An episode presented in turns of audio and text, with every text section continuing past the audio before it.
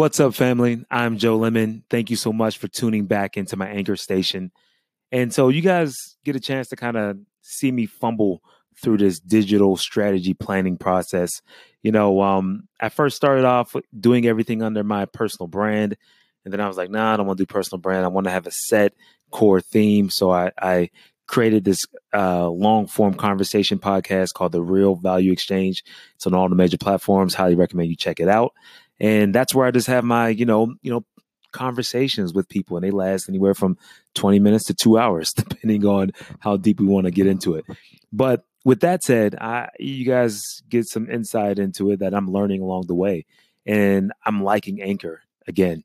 Because there's some things that I, I thought were gone, but they're still there like the whole conversation piece where you can drop voice memos. I thought it was gone. I thought I thought Anchor took out the platform. I just realized last week I didn't know how to access it.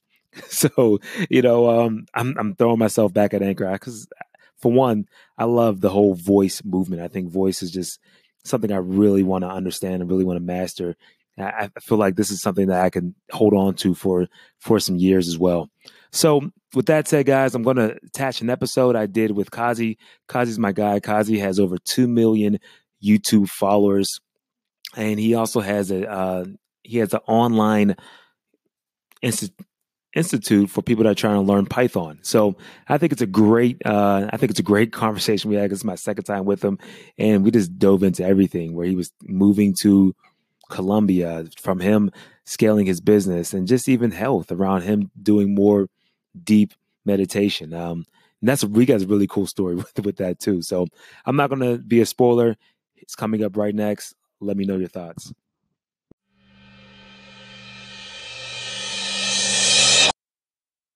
What's up, everyone? I'm Joe Lemon. Thank you so much for tuning in to the Real Value Exchange. And you know what? I've done this before, but I I, I got to go back to it. I, I believe I'm going to flip my channel back to my personal brand under the Joe Lemon Experience. I'm actually recording this on the move. It's just it's just more authentic. It's just more real. And it seems just to make more sense, honestly, for everything I'm doing. My conversations are always more relaxed. I don't just talk about business and what people are up to, even though that's a portion of what we always cover about how they're growing and how they're um, and, and the challenges and growth and some of the new tactics and of around sales and marketing. Um, that's my interest and that's where it lies. So that's what you, a lot of you guys, I'm sure, tune in for. But with that, you know, there's there's a human element that's always there, and I'm so pumped to have Qazi, the clever programmer, come back onto the Real Value Exchange because he's had a couple shifts in his life, and I think they're they're going to really work out well for him. So I'll let him go into the details of that. You guys sit back, enjoy this, rate it, subscribe it, love it. And with that said, hit me up. Let me know your thoughts on this brand new shift and a brand new uh, move to go back to personal branding. I'm at Joe Alex Lemon on all major platforms. Enjoy the show with Qazi, the clever programmer.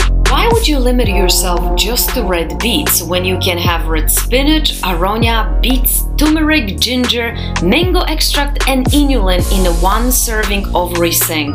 The new proprietary natural formula loaded with healthy extracts to support your daily vitality for savvy and health conscious people just like you. Dude, this is round two, man. Yeah, you awesome. you are the first person to have a back to back, you know, or a two episode experience nice. on, on the Real Value Exchange, brother. So okay, welcome back, Qazi. Thank you. What up, bro? I appreciate it. Dude, appreciate this is good, man. Yeah, this so is exciting. You, I mean, man, so you have to catch me up on your life. You got to let me know kind of where you've been. How your how's your whole thought process been since the last time we kind of spoke? Because we you had a lot of moving pieces, and you got this this whole vision for your business and where you're going. Right. So just dive into it, brother. Yeah. So a lot has been going on since we last spoke. Mm-hmm. But ultimately, it's that you have to prioritize things. Hmm. And so, what I mean by that is you, we have health. Like, there's certain things that are really important, right? So, if we break them down, there's health, mm-hmm. there are relationships, there's business, and you know those are the big categories those are the three things i i call it hbp health business personal hbp okay yeah and so every every day you know i write about how the hbp is doing kind of like a little evaluation. Almost like a journaling type of setup. Right. Yeah. Okay. Like a little journaling setup or um, free conscious um, stream of consciousness writing. You know, just like free flow. Yeah. And what I realized is every time I would talk about my health or fitness, you know, every single time. And as I look back in my previous journals or my previous diaries, I realized that I'm always talking about my health. Mm-hmm. But I have also said internally, I would say things like, I'll focus on my health when X, Y, or Z. If then type of like type of thinking. Yes, like when my business starts doing well, I'll focus on my health. Mm-hmm, mm-hmm. You know, then I'll go all in. Mm-hmm. You know, right now I just need to f- wait. Or when something happens in my relationship, I'll go to the next level in health. Yeah. And so health is the number one thing because that's where everything comes from. Like you and I and people who are entrepreneurs, we're magicians. We are the asset. We create something out of nothing. Hundred percent. So Yeah, we are. Yeah, let's go look so like you know while i have the business clever clever programmer and have a personal brand and that's great and it's powerful and i love it but that doesn't that that doesn't mean that it's worth more than you know my own health Right. or your business is worth more than your health Yeah. and so it's you got to prioritize that I think as number 1 and then everything coming from there. So you almost have to say I don't want I'll I'd rather sacrifice my business hmm. than my health. You know, that's what I used to say. Th- th- This is an interesting place that you're at, man. How do you get to this point to from? Because I mean, the very last time we were, you know, you were on the show, we were talking, and it's going to drop t- tomorrow, actually. But it's like I, I know that you have these ambitions for your company as well. Like, how do you move from that to? Let me go back insular. it's very tough because business takes everything. Like when I was building it, it was taking about 18 hours a day from me. Right, right. I would get in my office at 5 a.m. I would leave at 12 a.m. and then I'd sleep for a few hours and then I'd do it again. And you're doing everything uh, like with your business too, for the most part, right? Because you're the programmer, right? And you're Yeah. So getting back to your members and everything else, customer service a lot. that's what I was doing before completely, like all on my own. Yeah. Now we have a few people for customer service, but I still have to do it. Sure. So managing the group to doing customer service to creating the video content to Wow. actually knowing how to code to the research and development process for creating the new modules to like what you know customer research like everything you know man, you know, um, if you don't mind me just jumping in for a little bit, because I'm because now I'm curious. Yeah. Because one of the biggest things that I struggle with is having systems in place, yes especially like just structure, organize. I do this at this time. I you know drop this content consistently. It's just the biggest struggle for me right now, bro. Yeah. Do you have like those things laid out for you? I mean, I know everybody talks with, that you have to have that in place, but is that how you roll? uh, systems is definitely a hard part and Okay. the type of personality that you know you and i might have Mm-hmm. is maybe not even that good for creating systems Right. so that's why if you read a book called rocket fuel have you ever read it No. um, they talk about the visionary and the integrator. And so the integrator is the person who manages, who does the day to day. They enjoy what they get out of the detail. They enjoy process. They enjoy the order. As an entre- as a visionary, I like to think in the clouds. I like to come up with an idea. Mm-hmm. I like to I like chaos. I like uncertainty and I like to set goals that are probably not achievable that might demotivate other people, but they actually drive me. Yeah. And so you have to put people, you know, if if systematizing your business is a difficult thing, which it which it is, Hundred percent. Yeah. you need to add somebody on your team who enjoys and thrives from that process. Like I've I've I shared this with everybody at this point, but Brian Alexander, one of my friends who is in Chicago, he owns two CrossFit businesses. Okay. Great guy, you know, has amazing like fitness level, like 8% body fat and just all muscle and also running an amazing company. Yeah. A lot um has 20 25 people employed under him Wow. and he shared with me this amazing concept of hell, purgatory, and heaven. And so, if you write that down, you know, if we write that down on the whiteboard over there, hell, purgatory, and heaven. And so, you write down things that put you in hell, that when you do, they drain you mm-hmm. and they take away from you. And then you'll write things down in purgatory, which is things like you're indifferent about but efficient in. Mm-hmm. So, you can do them, but it doesn't drive you. And then in heaven are the things that you just enjoy, that you absolutely love doing, and that just give you all the energy in the world. So, one of the things that happens sometimes is we might do things that are putting us in hell. For me, it's the day to day management of like everything and the scheduling and the systematizing part of it. Right.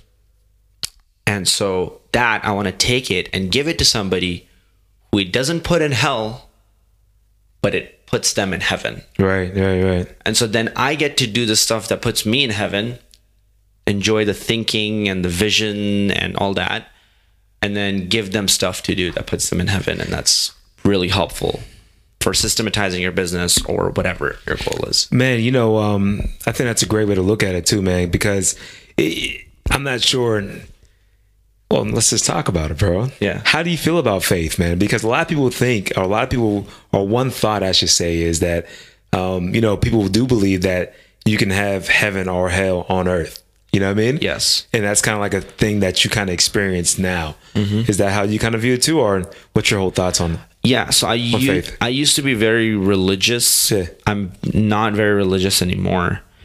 Um, but regarding heaven and hell on earth, I feel that you know who knows it might actually exist. Yeah. But I definitely think that we can create it on earth. And um, Napoleon Hill in his book, it's a great book by the way. So anybody who follows me or follows you should read it.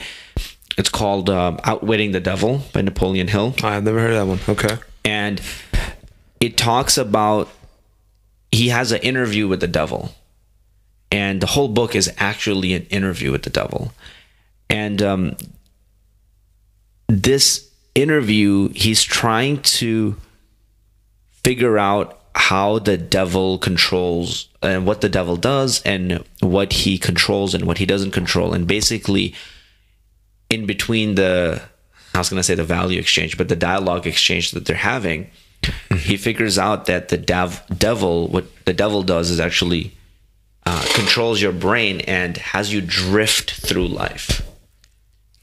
And he and the devil calls those peoples who are in his army that the devil has recruited as drifters.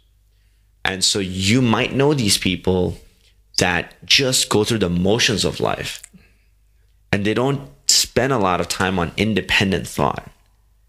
We're taught a lot of dependent thought.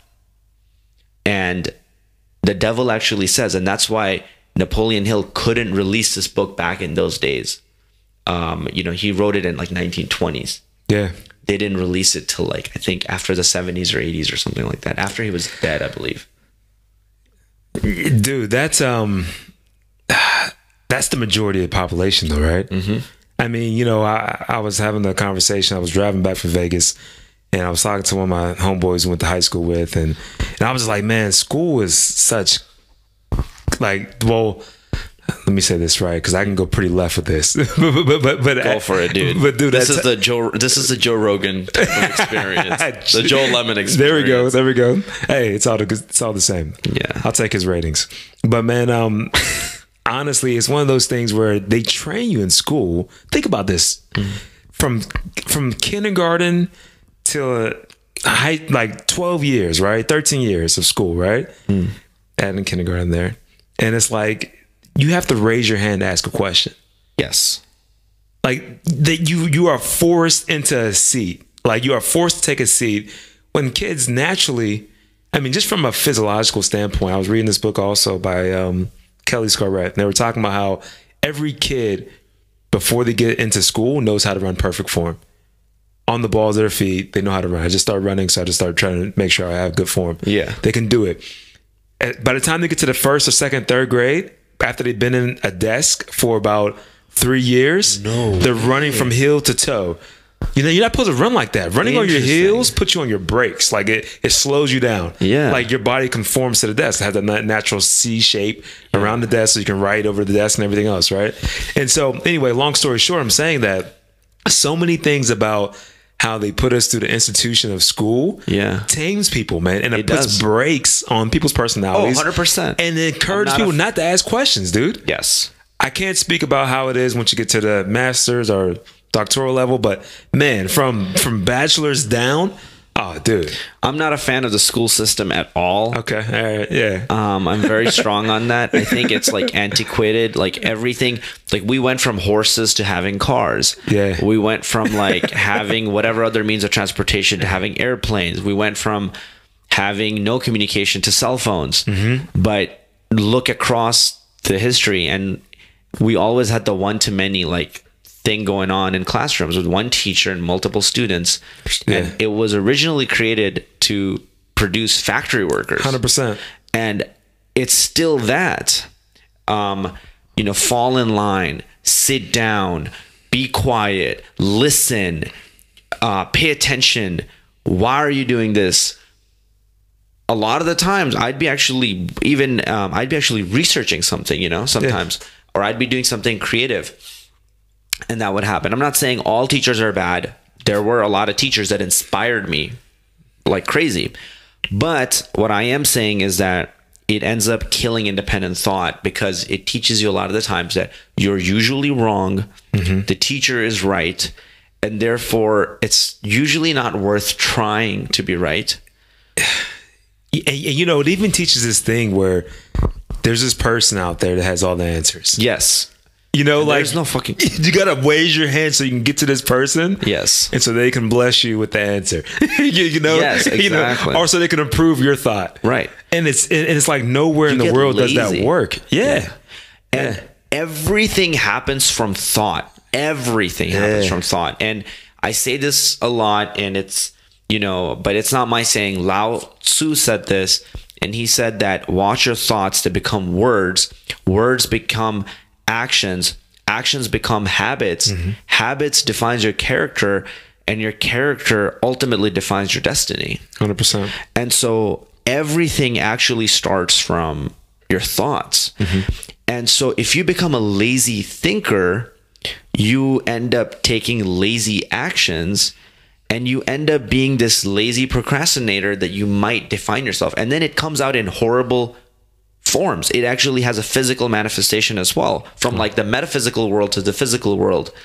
You know, if you're a lot of times lazy, you might actually become fat Yeah. you know uh, if you're lazy you might also just be okay with the job that underpays you even though you're way more talented and you know that but you're just like that's okay the other person knows better than i do and so they're doing the right thing and if you would have come up with some kind of invention you won't actually do it anymore because it's like oh if I could think of it. Somebody else must have thought of it, and somebody else must have thought of it. They were probably smarter than me, mm-hmm. and so I might as well not even try.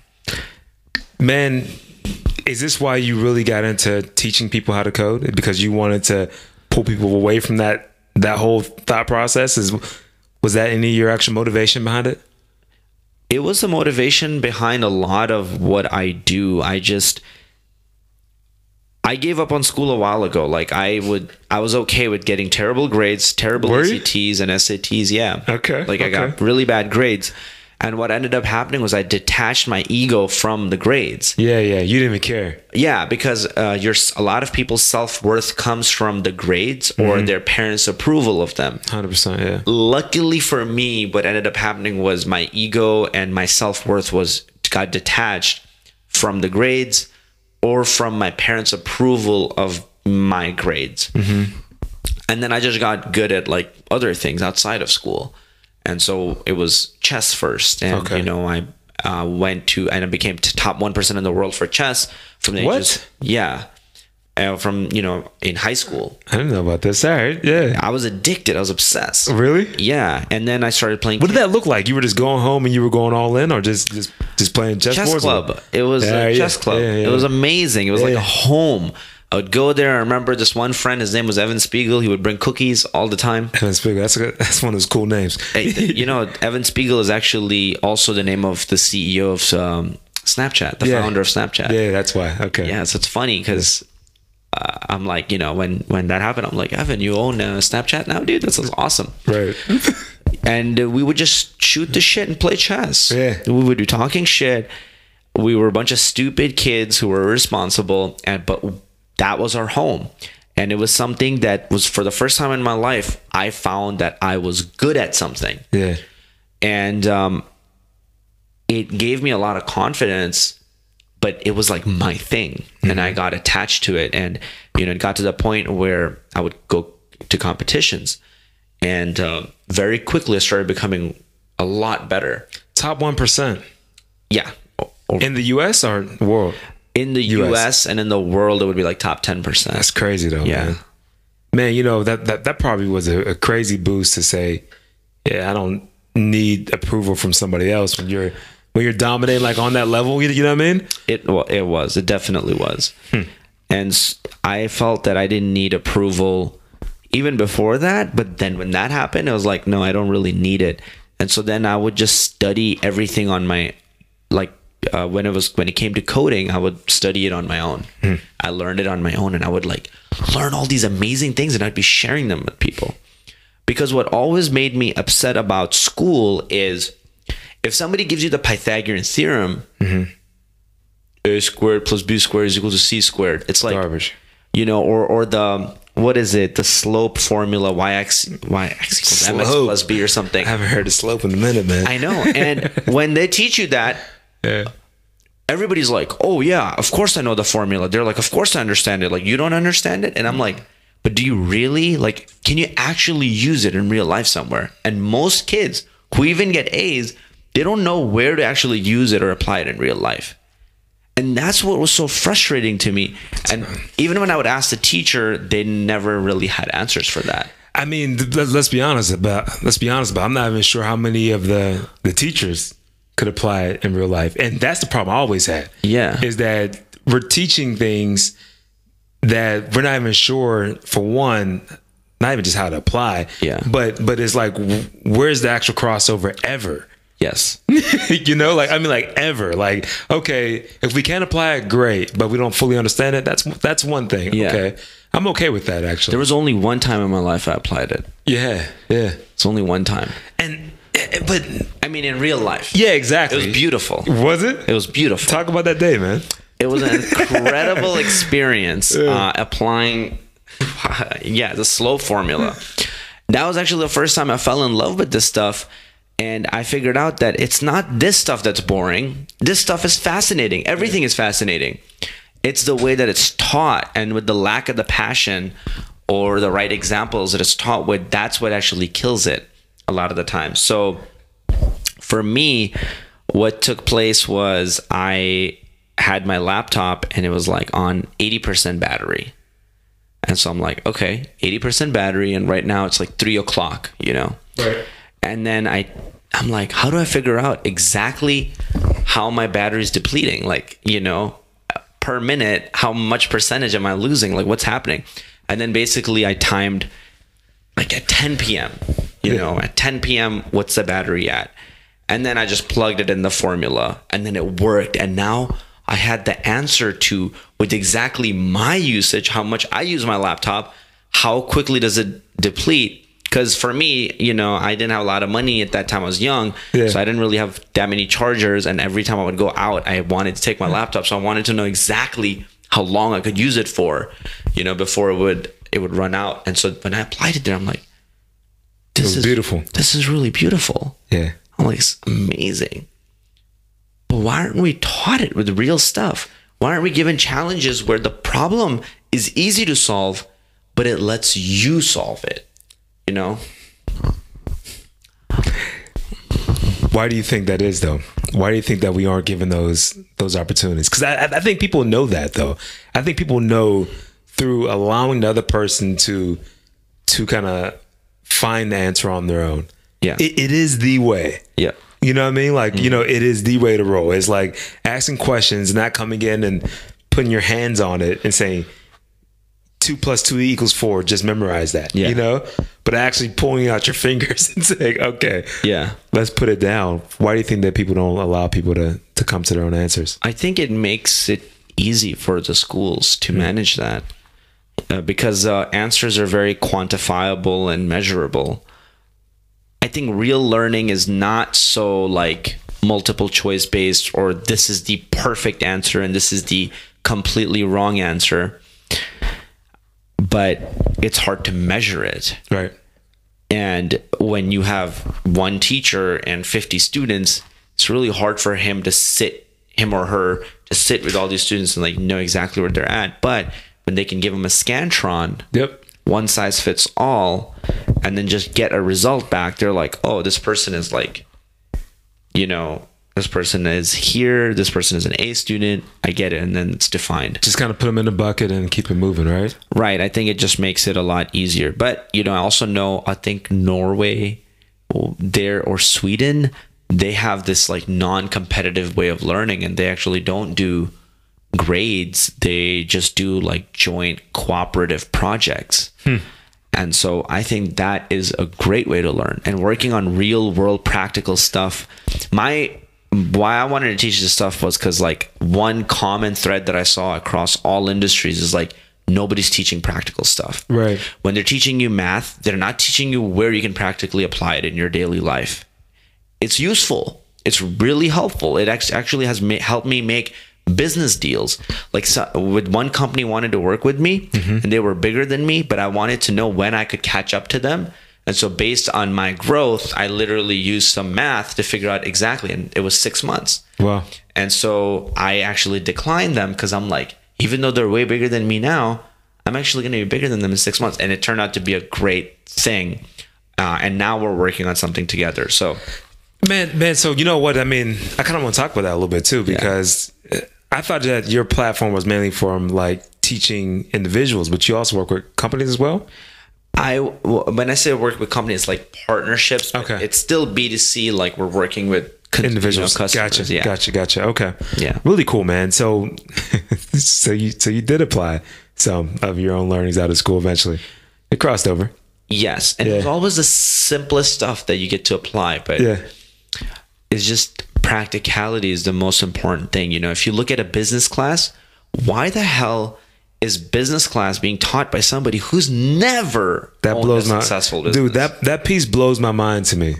Honestly, that that that was always one of the biggest things. When I when I after I got to after I got to college, and one of the reasons why I just kind of played around in college because I was working on my other business, and I'm just like, I'm actually doing the stuff that we're talking about. yeah. I mean, I was out trying to market, and they wanted me to do like sales presentation. Like, I actually pitch. I'm fine. Yeah. you know, like I'm, I'm good with that. Yeah. And I'm looking at my professor like, has he ever though? you, know, like, Step one Yeah, of yeah. pitching, right, right, right, open PowerPoint. It's like, right. no, dude, we don't even use it anymore. It's like Google PowerPoint so we can share it with everybody. right. Period. I mean, man. So, how do you grow your business, man? Instead of talking about sales. for me, mm-hmm. the biggest thing that I needed to systemize in my business. So, like, to answer that question in a simple way, it's a launch based business model. So, we open three to four times in a year. Okay. And it's like people have five days to join the course. So, it's one course, Gotcha. one product. Um, I'm a big believer in making one product that gets people results. It's easier to dis- distribute it. It's not easy to have multiple products. One product till you get to a million or more because it's the best, I think. Um, I read a book, um, Road to 100 mil- Zero to 100 Million by Michael Masterson, credible marketer, and he mentioned that. So get focus on one product and then scale that to a million dollars before you start going and creating other products. Interesting. That's one. Do you keep coming back and hacking away at the product so you Yes. make it better? Okay. I keep making it better. Okay. Gotcha. Get, keep getting customer feedback. Keep making it better. Bigger is not better. That's one of the toughest lesson. One of the biggest mistakes I've made in my own business. Um, because to make it better, I kept adding more stuff, and some stuff is like not necessary to add.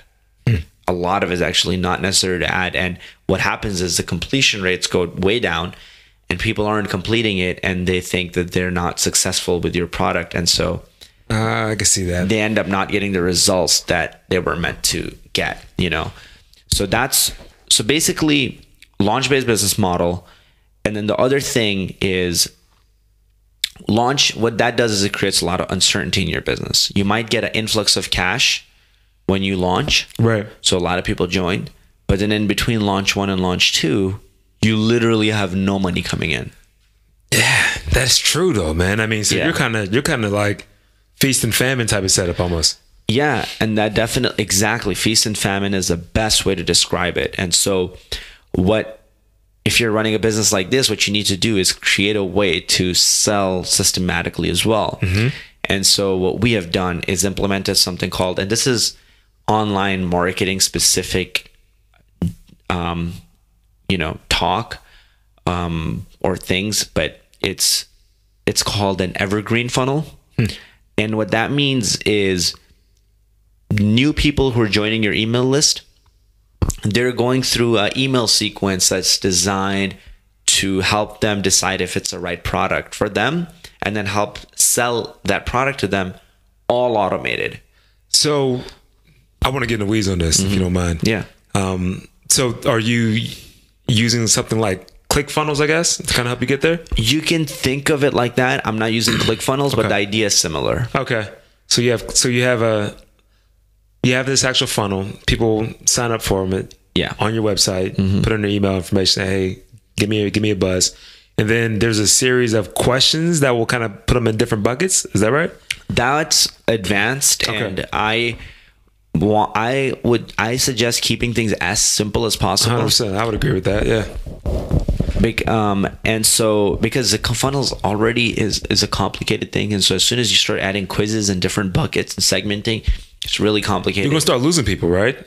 yeah, some people you start losing, but if you want to go that route, po- more power to you.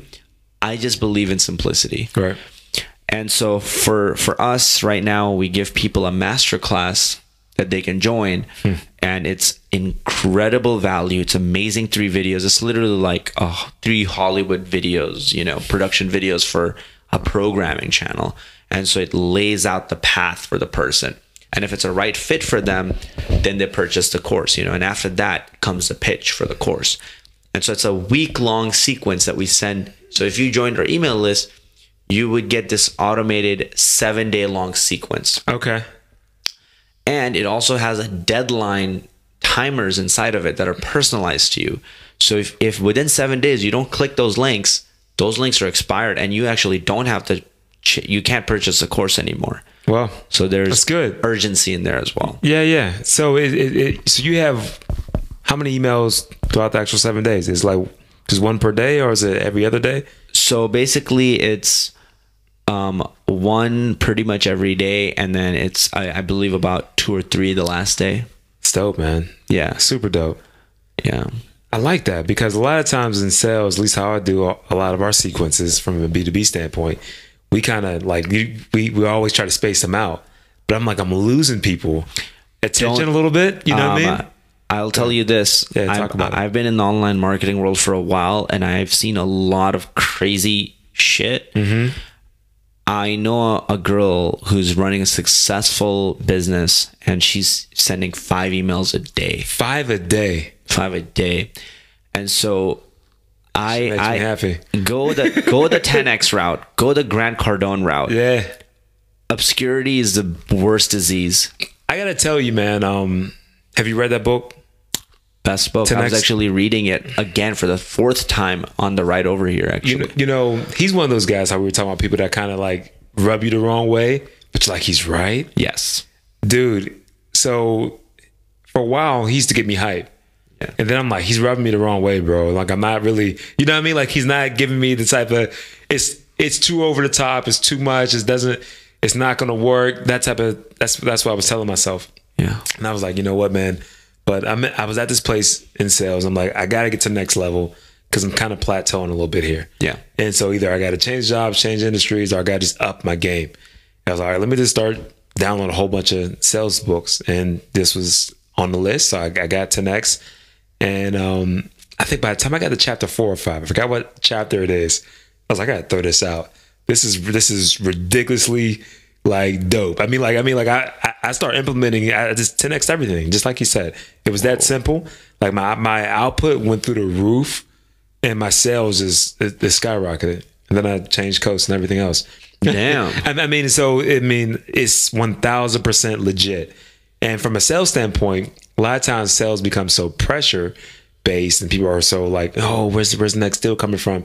It's because you don't have a big enough pipeline. I was just talking about this. Is because Yeah. you don't have enough contacts. You're not making. You're not doing enough work to get in front of people, so you never are anxious about where's the next buck coming from, right? Yes. And so when you tell me that someone's doing five emails a day, I'm like, I get it. you, you know what I mean? Like I, I get it. Yes. I get it. Yeah. It's insane how this world works, especially with the online marketing. And, you know, it's online, it's just another dimension. Yeah. It's almost like the fourth dimension. I heard somebody explain it like that. Okay. And uh, I think Jordan Jordan Peterson might have been explaining it like that. But anyway, it's also like it's almost so in real life, the same things that work, a lot of those same principles actually work online as well.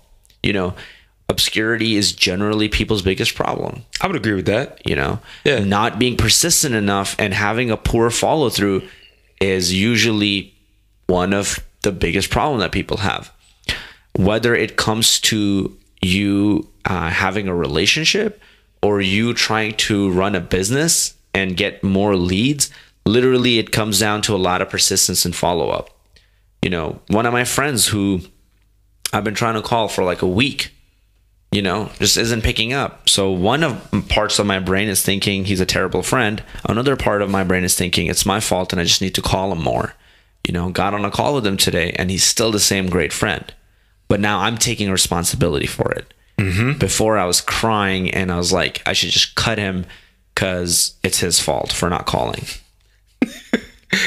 right. You know, like he, you know, he says absurd shit that makes you think. Like Grant Cardone is like, if you, if a car hits you from the back, it's your fault. That was crazy, but it's I mean, you, you know, you know, there's there's something about taking that amount of ownership though. It's powerful. It's very empowering. I mean, it takes all the excuses off the off the table. There's nobody else that you can look at and be like, "Oh, it's their this because you were late.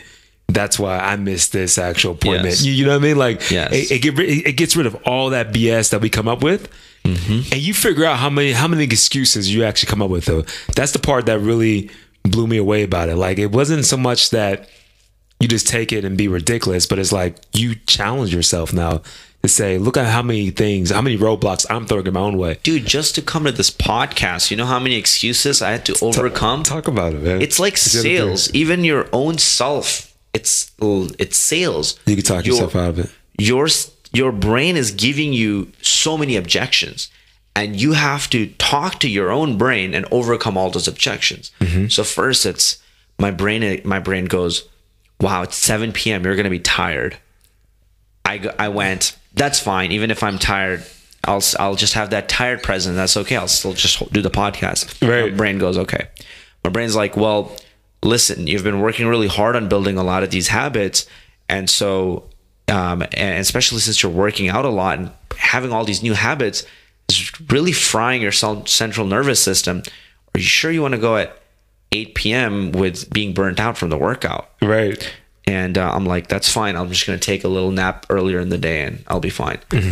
And then my brain goes, but remember, you got to sleep at 10 p.m. so you can wake up at 5 a.m. for the gym session. So that's another excuse. And then finally, when I was about to leave, it was like 41 minutes. And I'm like, oh, I'll just tell Joe, like, he'll understand. I'm just going to be like, I would have totally understood too, though. exactly. Yeah, I- yeah. I know. That would have been good. And I'm like, oh, it's, it's 40 minutes away. It's, it's just too long. But these are just excuses at the end of the day. 100%. It just it, there's nothing, nothing to them. What was the what was the um, alternative? Not sharing value with people, not being on Instagram, not being on Facebook, not actually having any value out to the real world Yeah. just being cozied up in my house for a little bit longer. You know, maybe watching Dexter for a little bit longer. But now that actually came out, 40 minutes, I listened to 10x. And it was incredible. I wish the drive was even longer. Yeah, yeah. You know, I'm always like, why do people complain about traffic and driving? Because that's where I actually get the most new ideas.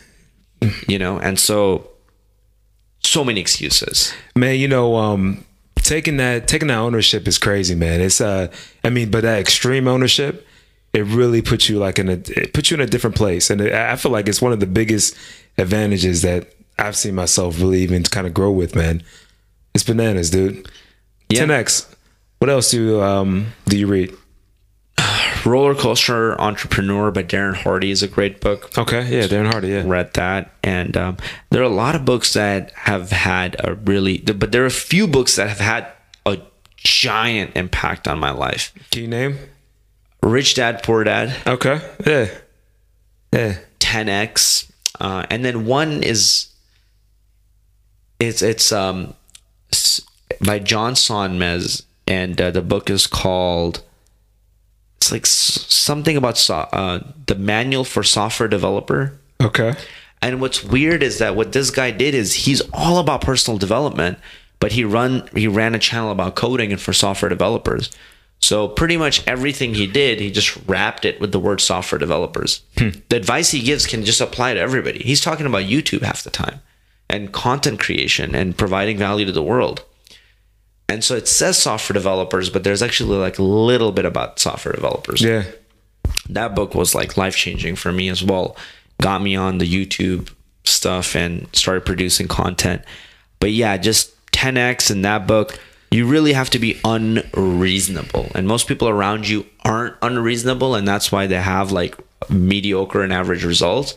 And so you either got to be surrounded by uh, incredibly insane, unreasonable people, or you got to be surrounded through your headphones you know, Audible or books you read by these people. 100%, man. I mean, the fact that you got the 200,000 YouTube followers is a beast. And what type of people did you have in your circle, man, for you to kind of get there?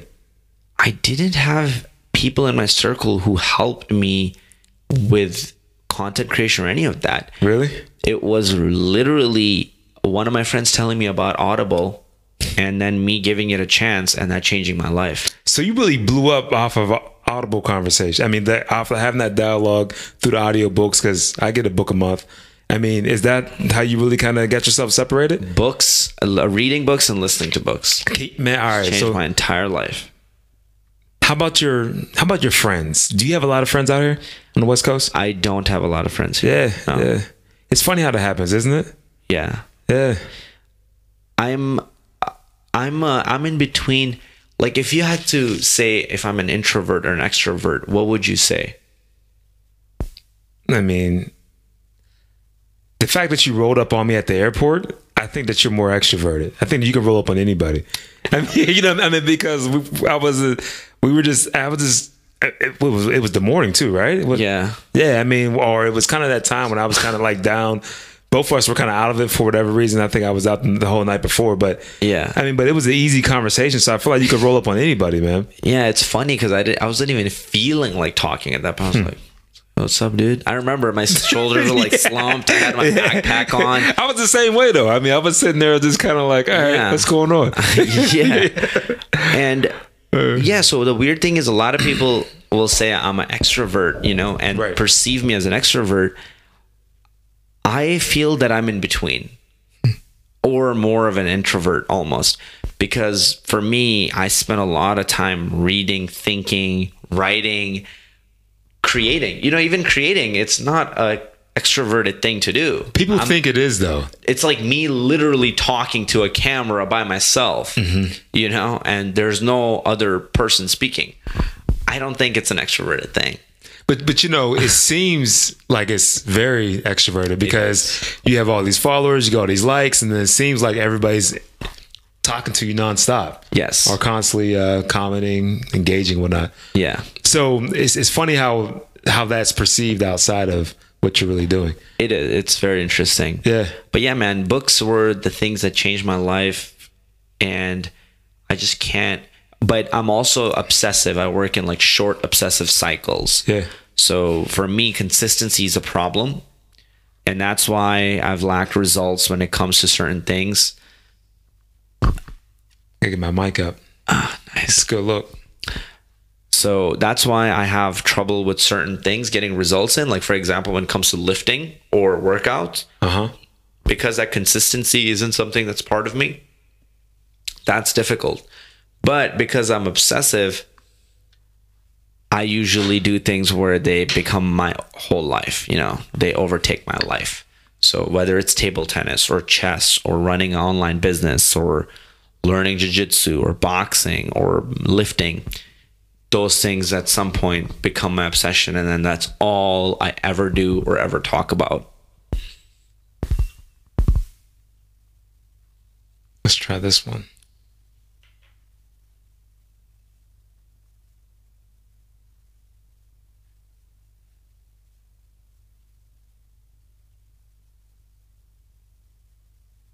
Say something, Cost. Hello. Hey guys, how's it going? You picked this mic up? Mic up. Ah, I think it's good enough. Hopefully you can hear us on Facebook now. Hello. Yours, Zen. Ah, that's all good. Every, everyone wants to hear you anyway, man. Hello. Hmm. Just not picking it up. Hi, Clever Dev. How are you doing? Clever Dev. Somebody saying, "Who's the guy besides Qazi?" That's uh, Joe Lemon. He runs a podcast called The Real Value Exchange. Real Value Exchange. Yep. And then your background is in sales. Sales and marketing. Yeah. So he's a sales and marketing expert, and he runs an incredible podcast. I got inspired by him to actually start my own podcast, and that studio that you had booked out, Yeah. that inspired me to actually build my own studio and soundproof it and everything. So now that's going to be something that I'm going to be working on. dude having um having your own like separate like place where you can go and just create Yeah. i think matters man It really does. And it puts you in a very amazing headspace. Like when I was in that place, all I wanted to do was create. I mean like it, wh- what's so crazy about it is that it's probably about the size of two two uh, decent sized closets it's a really tight spot right Yeah. but it's all blacked out and you can make it whatever you want to make it Yeah. Yeah. I love when you sit in there, there's no reverb. Right. It's just quiet. It's like my voice sounds so deep. I'm like, wow. That's amazing. And the energy just changes when I'm in that room. yeah You know, it makes me want to just like have a, like literally do a podcast. Like, I mean- it's perfect for a podcast room. I mean, but dude, you know, um, last time we were there, you you, you were you were coming off of meditation. Actually, Yes. you were doing like some Headspace, you know, type of uh, you know, you were on the app. And how long do you normally go on uh, Headspace once you go through it? 10 to 15 minutes Okay. at a time. That's pretty good. Are you like zone out the whole time? What do you mean? Well, are you able to kind of say like you know, um, like not having a whole bunch of thoughts run through your mind while you go through the meditations? Oh, that's definitely tough, but Yeah. yeah. generally my head is pretty clear, but no, sometimes it'll happen where it'll just go on different thoughts and latch onto them. Yeah. And so right after the meditation is over, I'm dying to write down these thoughts. Well, You know, I'm like, oh, but I feel that I don't know if that's the right thing to do or the wrong thing to do, but sometimes I get really great ideas. yeah. And I don't want to let them go. And so sometimes I feel like I need to stop the meditation Do you? halfway so I can write them, but I don't. I've done it a few times actually, Yeah. but I try not to. And I don't know what the right answer is. Like, if you get a great thought about your business, like, do you try to forget it? Like, how does it? I mean, I wouldn't recommend it. I mean, seriously. Yeah. Ma- like- ma- man, there's this. Um, I did this uh, sensory deprivation tank. yes. I Have you done it. one? I love it. Yes. Oh, it's bananas. I was inspired by Joe Rogan. Oh yeah, okay, yeah, Yeah. yeah, yeah. And- I heard him talking about it too. Yeah. Yeah. For those of you who don't know what a sensory deprivation chamber is and sounds like torture, it's um, also known as a flotation tank, and it's filled with Epsom salt It's dark. You I think it's like hundreds of pounds of like you know Epsom salt, right? Exactly. Yeah, because you can just sit so right you cannot top. drown. Yeah. you float, and it's really great for healing. You're uh, improving your blood flow. Really great for your health, actually, Hmm. and uh, helps with inflammation and recovery if you're an athlete. And then when you go in that tank, you you can't see, so your sense of seeing is sight is gone. You can't hear anything because they put earplugs in. You can't really smell anything. Obviously, you can't taste or feel or touch anything. So that's why it's called sensory deprivation chamber because all of your senses are taken. You at some point start feeling that you're floating in space. What was the um Beautiful. Yeah, dude, it's it's crazy, man. I mean, I mean, I mean seriously, I'm I'm definitely going back. But what was the? Where did your mind go after you kind of relaxed into it? Because I, I had a I had a wild experience, but I want to hear where you went with it. Interesting. I want Yeah. to hear your experience. I have fear of dark. Okay. Okay, not like crazy. It's I sleep in the dark in my house, but you know, too many horror movies, and so if I'm in an abandoned house and it's dark, that's very frightening. Um, and I have a deep fear of water. You know, and again, it's it's hard to describe. Like I go to the pool and I'll swim and stuff, but if you put me in a pool and there's nobody there and it's dark, like that's the nightmare. It's like combining two of the biggest nightmares. So for me, going to the flotation tank, I wanted to overcome my fear and just look it in the face. Huh. So it was actually a terrifying experience for the first 10 minutes. I was about to say. So you you felt like you were just like full panic mode or just challenged the whole time? Really panicked. Wow. For the first 10 minutes. As soon as I went in and I closed the tank,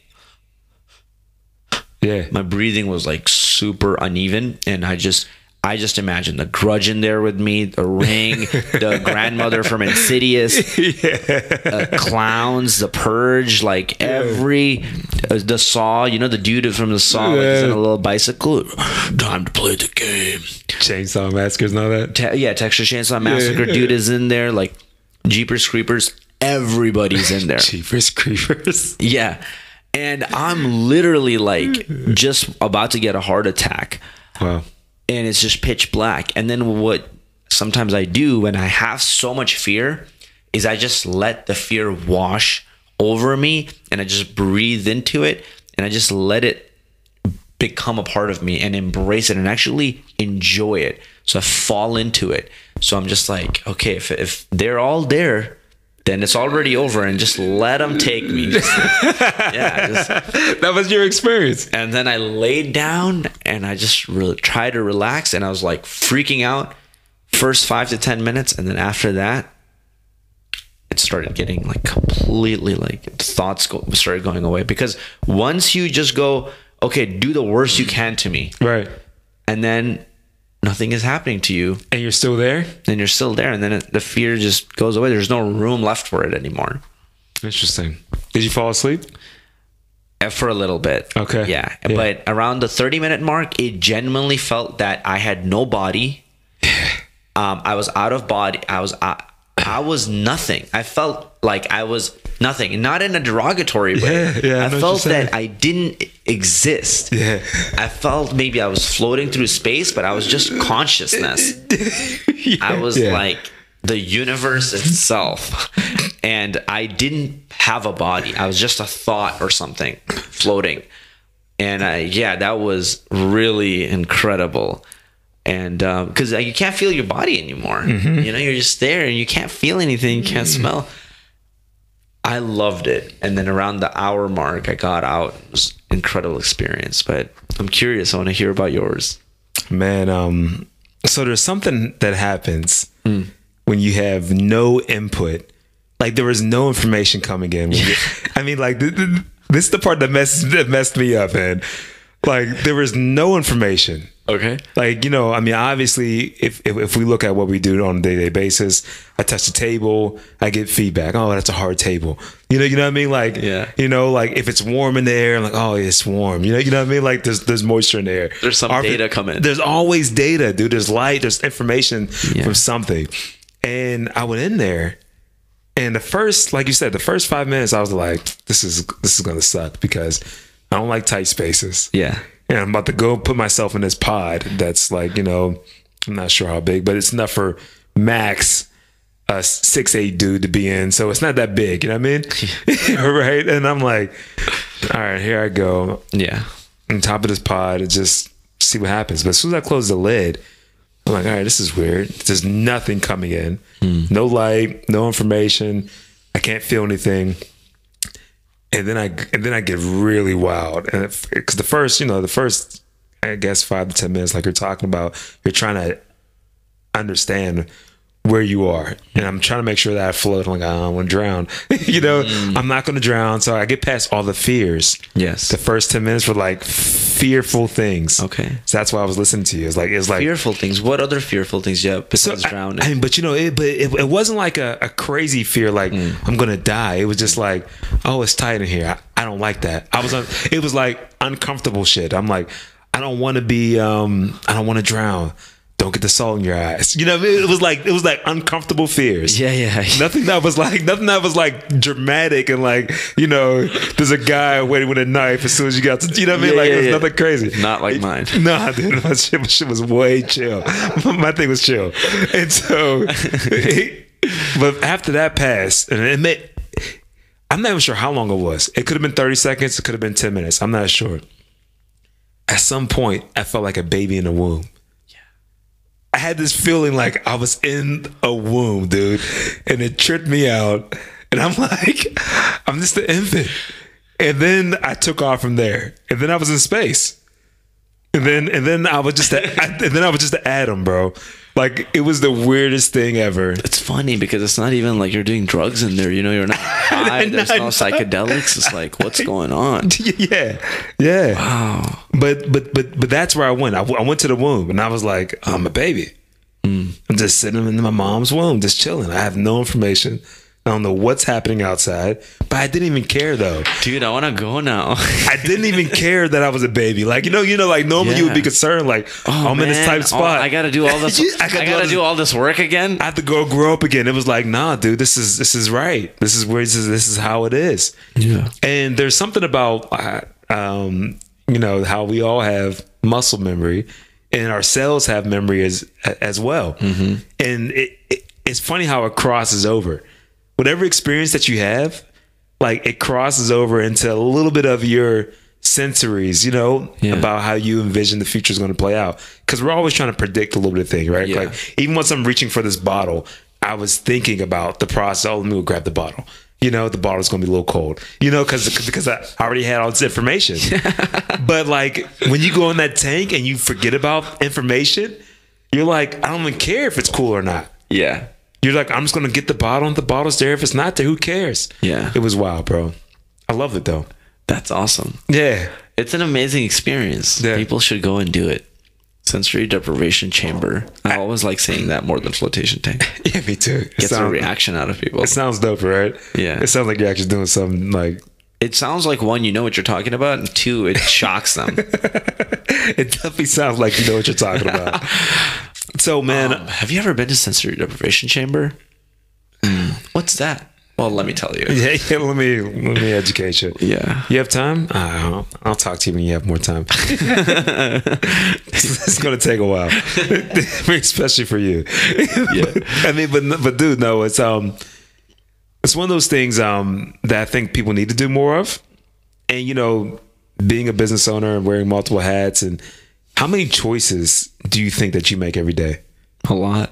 I mean, like if you had to put a number on it, A lot. I get tired making decisions every day. do you have like burnout and fatigue? 30, 40. I would say decision fatigue. Yeah, And unless I plan my day the night before um, of specifically what I'm going to do, I get very exhausted because I'm constantly making choices like, is it the best time to go to the gym right now? But if I go to the gym in the morning at 5 a.m., then I won't be able to do the modules because I remember in this book I read, it says the hardest thing that you need to do, you should do it the first thing in the morning. Right. But then I'm like, if I don't go to the gym and I go do the other thing, like creating my, you know, creating some content, then what happens is that the going to the gym is not a strong enough habit, and then I might not go to the gym later on, and it's like fatigue. Yeah. constant decision fatigue. What time should I eat? If I eat at 8 a.m., then if I go to lift, it's going to affect my lift and I can't lift anymore. But if I don't eat now, then I can't eat three times or eat, hit my 3,000 calorie goal. And so it's like, it's just so much fatigue unless you plan it out the day before. And then it's like easy Yeah. because we're better followers, but not better leaders, and our willpower is very limited. And so, when you plan your day, what takes place is you spend five to 10 minutes of concentrated time to use your willpower. Right. And that's when you're using your willpower to plan your next day. But it's only over the span of five to 10 minutes. Right. But then as you go into the next day, then you have you're using zero willpower because you're just l- following the directions to what you had written down from the day before. Whereas if you don't uh, use your willpower for those five to ten minutes to plan out your day, then it's effectively you're using the next fifteen or twenty hour long day, um, and you're using your willpower th- for fifteen hours long. Man, when you think about creatives, especially, like I heard a stat that says uh, anywhere, most people make anywhere between 20 to 30,000 choices a day. What? 20 to 30,000 choices. I don't know about that, dude. I'm not. I Bro. make like ten a day. Think about it though, right? Think about it though, right? Like, Yeah. should you say where or where? I mean, like little things like that. Should I take the stairs or the elevator? Yeah. Should I wear the brown shoes or the black shoes? If you got 15 pairs of shoes, I don't know. You know what I mean? Yes. What type of t shirt should I have on? Yeah. Should I flush fully or should I use the little light flush that just has the water? I, I- I mean, dude, I mean, like, it's hot or cold. I mean, like, think about how many choices Yeah. there really are. That what type of water should I get? Yeah. Because there's a, at least 10 different brands in every store. It's a lot. It's a lot. I mean, it's a lot of choices to make. I'm not. I, I, I'm not sure how accurate that 20 to about 30 is. Yeah. But if you have more options I and you're trying sub- to create, at subconscious level, and at those like when Yeah. you get to like really micro level, I'm Yeah. sure twenty or thirty thousand. yeah, yeah. I mean, like, I mean, you have to loop all that stuff in there, of course, Yeah. right? With that, because there's no way. yeah. I'm But- like, oh, should I wear the watch today? Right. Yeah. I mean, like little stuff. Belt or, or like no belt. Yeah, Just kinda- debated wearing the shirt. just kinda so sag a little bit. Like, man, I'm gonna gotta wear. Thought about coming topless? I did, man, because it's a podcast, and I'm like, you Yeah, know, it's true. Nobody's gonna know. Nobody's gonna know. No, but I thought about wearing another shirt and I started debating and I'm like, what the fuck? Like, why am I spending so long? Uh, like, let's go create some content. Like, that's Mm-hmm. what I need to think about. Mm-hmm. But yeah, I was thinking about it and it's like, there's certain things you just have to not think about, you know? And then not to mention like the bills to pay, you know, and then all that other stuff that starts. Who gets paid when? Yeah. Yeah, All team. that stuff, man. I mean, if you think about it, it makes sense why Steve Jobs came out in the black top every day. Yeah. You know, he just said, man, just I'm very simple. I'm not that simple, but Yeah. I'm pretty much that simple. Like I used to there was one year where I went crazy. Like I told you, I'm obsessive. For like Mm-hmm. six months I went crazy into fashion and got really good at it. Oh, really? And then like got I really suck at scared. fashion, dude. But And that's that's all good. But Yeah. it was like I got over it. You know, I'm like I'm over the I'm like once I get a skill and I've done it, then I'm like okay, I've done it. Right. I've kind of outgrown it. And so you get bored. I get bored. I have that personality where the, as soon as the challenge is over, I get bored. Mm-hmm. And so, because I was like, I never saw myself as a fashionable person, and nobody ever saw me as a fan. And so I'm like, it's gonna be interesting doing it. What made you get into fashion? Like, was there a thing? Was there was there a girl involved? I was like, No, dude, I want to see. It's always like the most ridiculous thing. It's like, how can I surprise people in the craziest way ever? Yeah, My whole life is that. I was a scrawny brown Indian kid who was like didn't know what was going on in life, you know, um, terrible with girls, didn't know what to say to anybody. I, I mean, I had good friends, but you know, I went to a religious school, so it was like socially awkward when I was going into high school or freshman year. So for me, the most random thing to ever do would be to stre- do strength training, Yeah. you know, like lifting yeah. nobody in my family has ever done it. That reason alone was enough to get me to do it. You know, weird stuff. Um, building an online business, actually, you know, that there was a lot of different motivations, but one of them was like, I have all these friends that are going getting thir- uh, you know getting 36s, perfect scores on their ACTs, getting all these scholarships. I'm getting terrible grades, so I'm like, how can I surprise everybody in a really crazy way? So I'm like, yeah, let's first drop uh, start out by dropping out of college. That's step one, and then there are all these other steps. So for me, it was um, life was I How old were you whenever you dropped out, man? 20, I believe. Okay. 21 maybe. Okay. Like around sophomore year or something like that? Sophomore year, yeah. Yeah, okay, yeah, yeah. Yeah. So for me, it's I look for crazy challenges. Um, life is almost feels that it's easy. Maybe I just don't have enough pressure on. I don't know. I don't know. But I look for crazy challenges, and as soon as the challenge is over, I stop.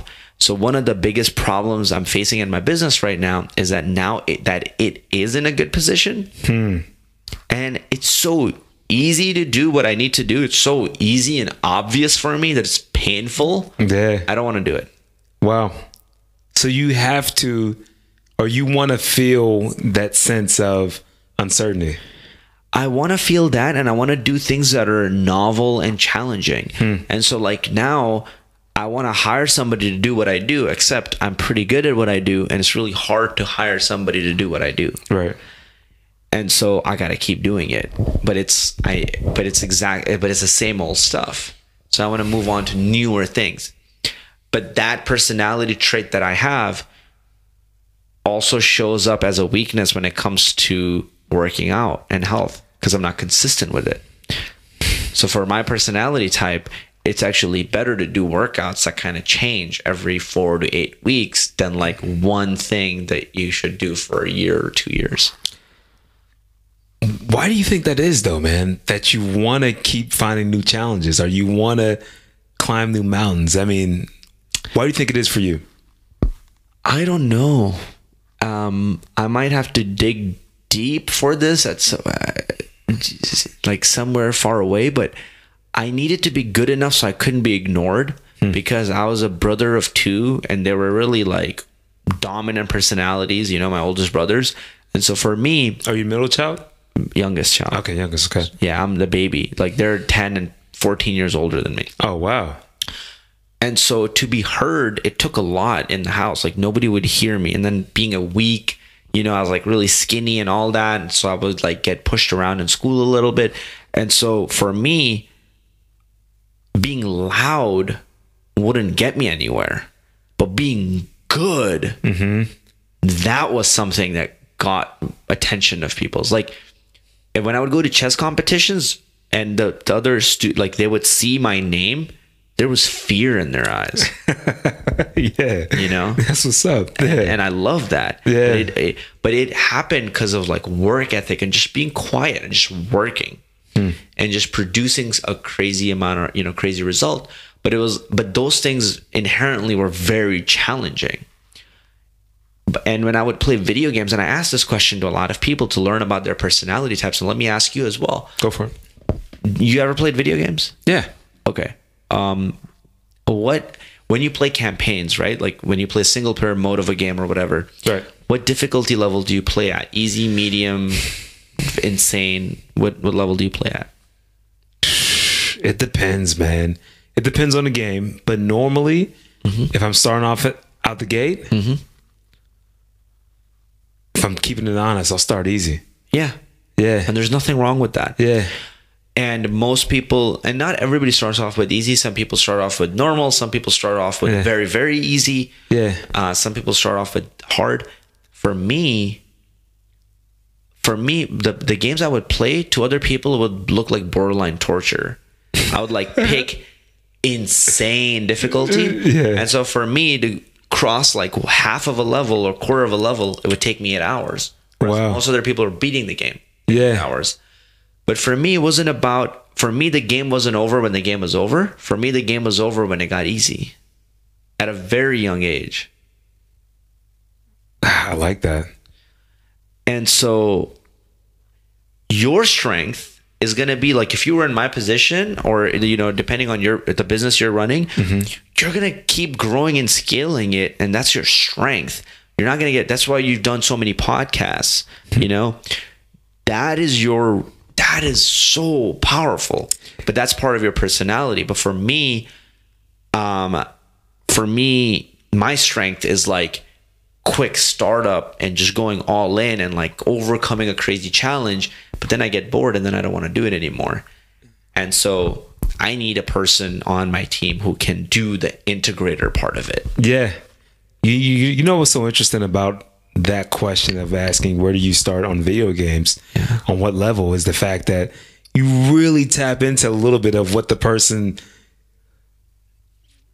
what they're trying to see happen in life. Mm-hmm. Like one of the things that I gra- I mean I love I love seeing things crossed off the list. Wow. I can't lie about that. I mean, like, I mean, dude, it's bananas, dude. Like, like I get, so, I mean, like, not the BS. I mean, but like the big shit. Like, I like to say, you know what? They say I couldn't do this three, four times a week. Done, and I'm putting checks in the boxes every day. Like I'm kicking your ass consistently, Nice. and and and I'm not even kicking your ass. I'm, I'm doing it for myself, really, for the Yes. most part.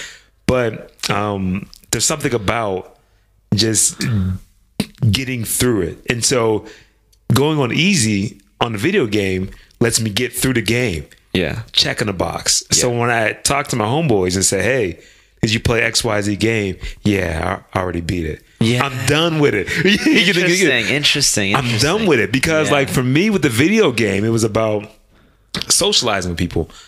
I loved more so the actual idea of being with people because everybody wants to get that acceptance, right? Mm-hmm. But I love getting with that, getting with it and saying, "Look, I'm doing it. yeah I'm living it out. I'm executing it." That was a big deal for me. yeah So, just kind of give me some insight on your that question. that is a very interesting thing Yeah. that's very interesting and i feel that that even can relate to like when i think about you know you're saying just so you could say you beat the game yeah, sometimes people get masters and phds just so they say they got it to say that they were there. you know they might get it for, in business or something and they might not even use it yeah.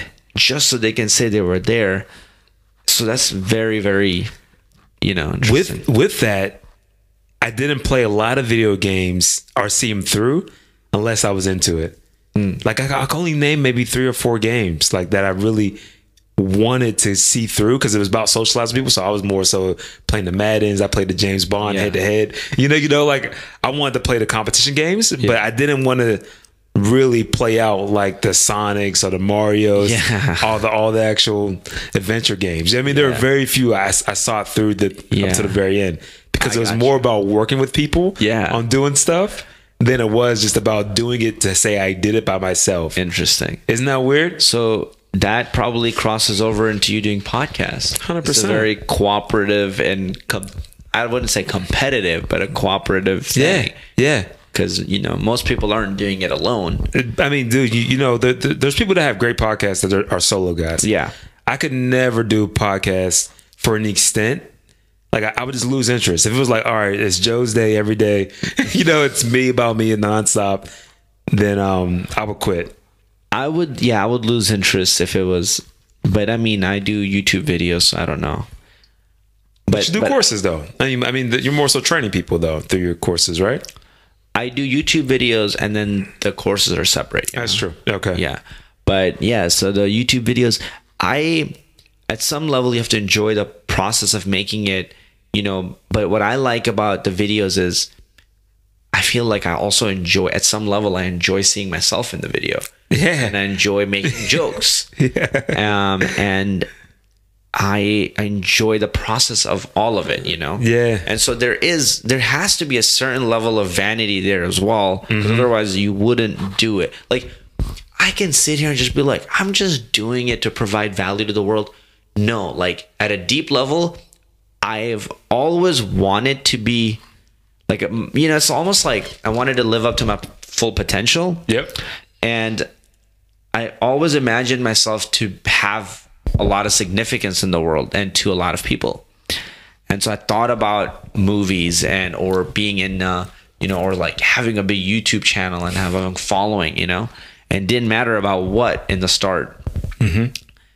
So there is a little bit of, you know, selfishness there as well, you know. When you started, were you thinking about like yourself out the gate? Were you like, look, I want to see myself on YouTube? Was that one of the motivations? I definitely was like, yeah, I want to see myself on YouTube. Like that was one. Another one that drove me was like, how the f are these people who like there were so many people who were terrible at YouTube or terrible teachers of something that I knew really well. Yeah. I'm like, how the fuck are these people teaching it? Yeah. Like their channel should be blocked and deleted. So you saw other people doing it and say, I can do this better. I'm gonna go. I'm driven by negative emotions a lot. Okay. Yeah. Yeah. um, there's like you know there's a whole side of emotions that's like positivity and gratitude and love and those words would make me cringe actually a few months ago now i'm actually learning about them and uh, appreciating it a lot and i want to come from a lot of positive emotions i'm really driven and have been driven my whole life by like anger mm-hmm. um, being a tyrant to myself, hmm. you know, demeaning my own self in my head if I couldn't do it, saying somebody else sucks and I can do it better. Mm. And so just those dark energy has, you know, moves me and I know how to leverage it. At the end of the day, we're kind of like chimpanzees and we just got to like know Oh, what sure. moves us forward. Yeah. But over the course of 20, 30, 40, 50 years, you start turning and you start, you look back and you have a life of resentment and you're not okay with how you treated yourself and you lower your self respect and it shows through. You become grumpy. You know, those old people who become grumpy, they didn't just become, wake up and become grumpy. They took a lot of actions that over time built a lot of deep level of resentment. Oh, yeah, hundred percent, man. And so I didn't want to go down that route either, just completely dark, solo, no friends, you know, those things. And so um I and and when I look pa- back, everything that motivated me was um actually I wanted to run away from things that I didn't want. It wasn't because of the things I wanted. So seeing my mom grow up in misery and a lot of pain and suffering and herniated discs and blood pressure and arthritis and just so many things and this poor woman that I love like forever like saw her grow through uh, you know through that and then I, I think I talked about this maybe in your previous podcast. A little bit. a little bit but Yeah. basically long story short we couldn't pay for it. And so what drove me was how come my brother and my dad and my other brother are doing everything perfectly? They're going to school they have degrees they're doing their jobs they're doing nine to five they're very disciplined they're very honorable and honest. All of that how come they can't even take care of somebody that we love you know because it was really expensive to pay for it Of course. and that I didn't want in my life to ever ever happen again. What other things I didn't want is when I wanted a video game that was like sixty bucks, we would wait two years so we could get it for fifty bucks, and I didn't want it anymore. You know, um, I wanted like a remote control helicopter when I was nine. Never got it. You know, never got it my whole life. I was told like if I did this, I would get it. But it's not that they are bad parents or anything, or my family is bad. I love them to death. It's just that it wasn't something that was so easy for us. But m- it wasn't that we were broke, but we were also poor. And uh, I I believe poverty and being poor is a mindset. You know, and being broke is the actual state, like you do not having enough money. You don't have the funds, yeah. And so we were both. And generally, people are both. Nobody's ever rich here and then broke at the same time. It follows. It's a mindset is everything. Um, and so when that happened, I didn't. I didn't like living like that. You know, I didn't want my when I have kids, or I didn't want when I have friends or whatever, to be always like, oh, we can't go on a vacation here, or the Wi-Fi is five dollars on the airplane, so let's not get it. So it was a lot of running away from that. And when I ran away from all of that, I hit a plateau in business, relationships, health, everything, because now I've outran everything I didn't want, but I never actually deeply knew what I truly want. And that's something I'm still actually struggling with and, and working through. Dude, that's phenomenal, man. It's phenomenal that you have that awareness of where you are. Like a lot, I- don't think that it's about fully having all the answers, but being able to be aware of your surroundings and say, okay, this is what it is. And then now you're just a seeker, right? And then you kind of get in seeking mode and you start exploring, trying new things. You know what I mean? Yeah. Figuring out who you are, finding your voice, all the rest of that jazz that you're up to. Yeah. That's the fun stuff Yeah. right? I mean, like especially after you you've come from uh, a place of of either frustration because you didn't know, or anger because you didn't like the circumstances that you were in. It's great to be able to say, "I'm going to venture out and get some new land, and we're going to figure this out." Yeah. man, that's um, dude, that's powerful, man. Yeah. Seriously. And so, you know what's funny though too, is that it seems like um what seems like the right way would be the comfortable way, Yeah. Right? Yeah. I, I was talking to uh, on my previous episode. I think I was with my guy Tom, Tom Murphy, man, out of Atlanta. What up, Tom? And we were talking. I'm like, dude, the biggest drug out here right now is is comfort. Yeah. I mean, what it what it drives us to do. Think about how many people work to be comfortable, like just comfortable. I mean, I'm not talking about like excelling and that heaven space. I mean, they're talking about purgatory. We're we're, we're good. Just I'm not bad at all, but I'm not that great either. I'm just I'm comfortable. Yeah. You know, It's scary. isn't it crazy to think about how many people will consume or chase that I, yeah. alone? I think that is the ultimate drug. I'm not I never thought about it like that, but comfort is just the most beautiful thing. so good. Like I just want to sleep in my bed right now talking about it. But it's comfortable, right? I mean, you get in there, Say you get, get the nice da- double down, you know, comforter. You got the AC on high, Oh. like yo, it's dripping. It's Come beautiful. on, man. You're comfortable, man. You're good, yeah. and it's okay for the temporary. Mm-hmm. But man, you get hooked on that comfort, dude, Yeah. and it it, it puts you in a place where, um, it's really depressing over some time. Mm-hmm. At least from my experience. Yes, because comfort is very comfortable, but when you look at it over time, and you and when you have when you actually have goals, you know, when you actually write down goals, it doesn't move you forward in any direction ever.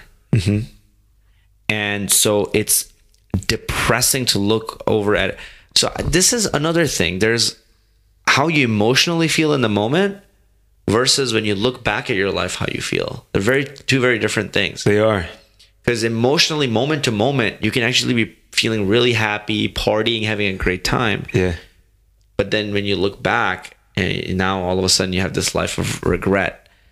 So for me it's I, if i died without achieving my maximum potential that's my biggest regret Mm-hmm. I recently did a quantum hypnosis, quantum, quant, quantum hypnosis. Oh, talk about this, man. Yeah. Uh, for about six days ago, a week ago now, Wow. uh, eight hours long. What? Incredibly intense experience. Really? Yes.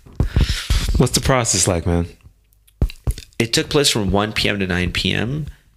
And effectively, how it works is I ask you, like, when, when, it, when it's about to start, they have you shut down. Like, the, the lady that came to my house, then they come to your house. Wow. because um, you have to be in your own bed. So you're in the most comfortable state there.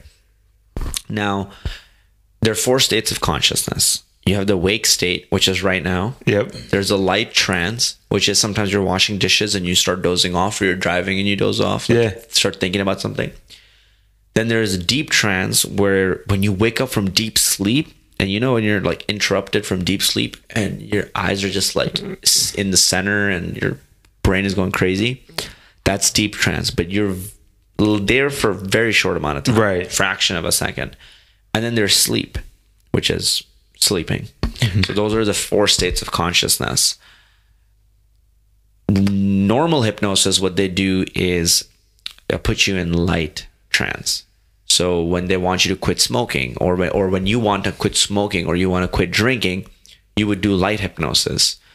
And um, why it's effective is because information is uh, information alone doesn't do jack shit. Right. I believe. Yeah, I If that. you smoke and I just tell you, "Hey bro, it's bad for you. Don't do it." You're right. You're not going to do you're going to keep smoking. Yeah, I'm done. Yeah, yeah. But you, I'm a doctor, and you come into my office, and I say, I have bad news. Um, looking at th- this, you actually have lung cancer, and um, unfortunately, it looks like you only have two years. Right. And now that information, it's still information, but how come now you might actually quit smoking? I think it's like the difference between just listening and understanding versus internalizing it at a hmm. deeper level and emotionally being connected to it. And so the reason why hypnosis works, or I think it works, is when you're in the light trance and they're doing it, they're having you connect, they're connecting to your, they're speaking to your somewhat of your subconscious. And they're having you connect at an emotional level, and you're coming up with why you should actually stop doing it. Hmm. And so it actually causes a behavioral change. That's what we want. We don't want information, we want a behavioral change Right. to be to be successful, I can tell people very easily. Five YouTube videos a week takes about five hours, maybe. Three emails to write a week takes sixty minutes total. You're gonna have a hundred thousand dollar business in the first year. That's what it takes to run it, but nobody's gonna do it. Um, it's just simple behavioral change that we're looking for. And so the deep trance, that's when you're in your deepest layer of your subconsciousness. And a lot of the answers at a deep level, you know. Like, for example, what makes Joe ha- happy? If you're in this state right now, the answer you're going to give is might not be your true answer. But at probably sub- subconscious level, that information is there because when you're doing those things, you are happy Right. right? And you've done those things at some. And so that answer is hidden somewhere, but beneath the surface. And so how it works is in the first three hours, they interview you. It's a very intense interview. All electronics must be shut off in the house, everything. And so when we're doing the interview, I'm writing down everything about your life and I'm going through from whatever you think is important that you need to tell me. So it could be about your childhood, your first memory, trauma in your life, anything. And I ask you questions along the way, but I'm going through all this. Then once the interview is over, you write down 30 or 40 questions that you want answered. 30 or 40 questions? Mm-hmm. You ready to come up with 30 questions that you that you want answers to? Yeah, I Wow. did.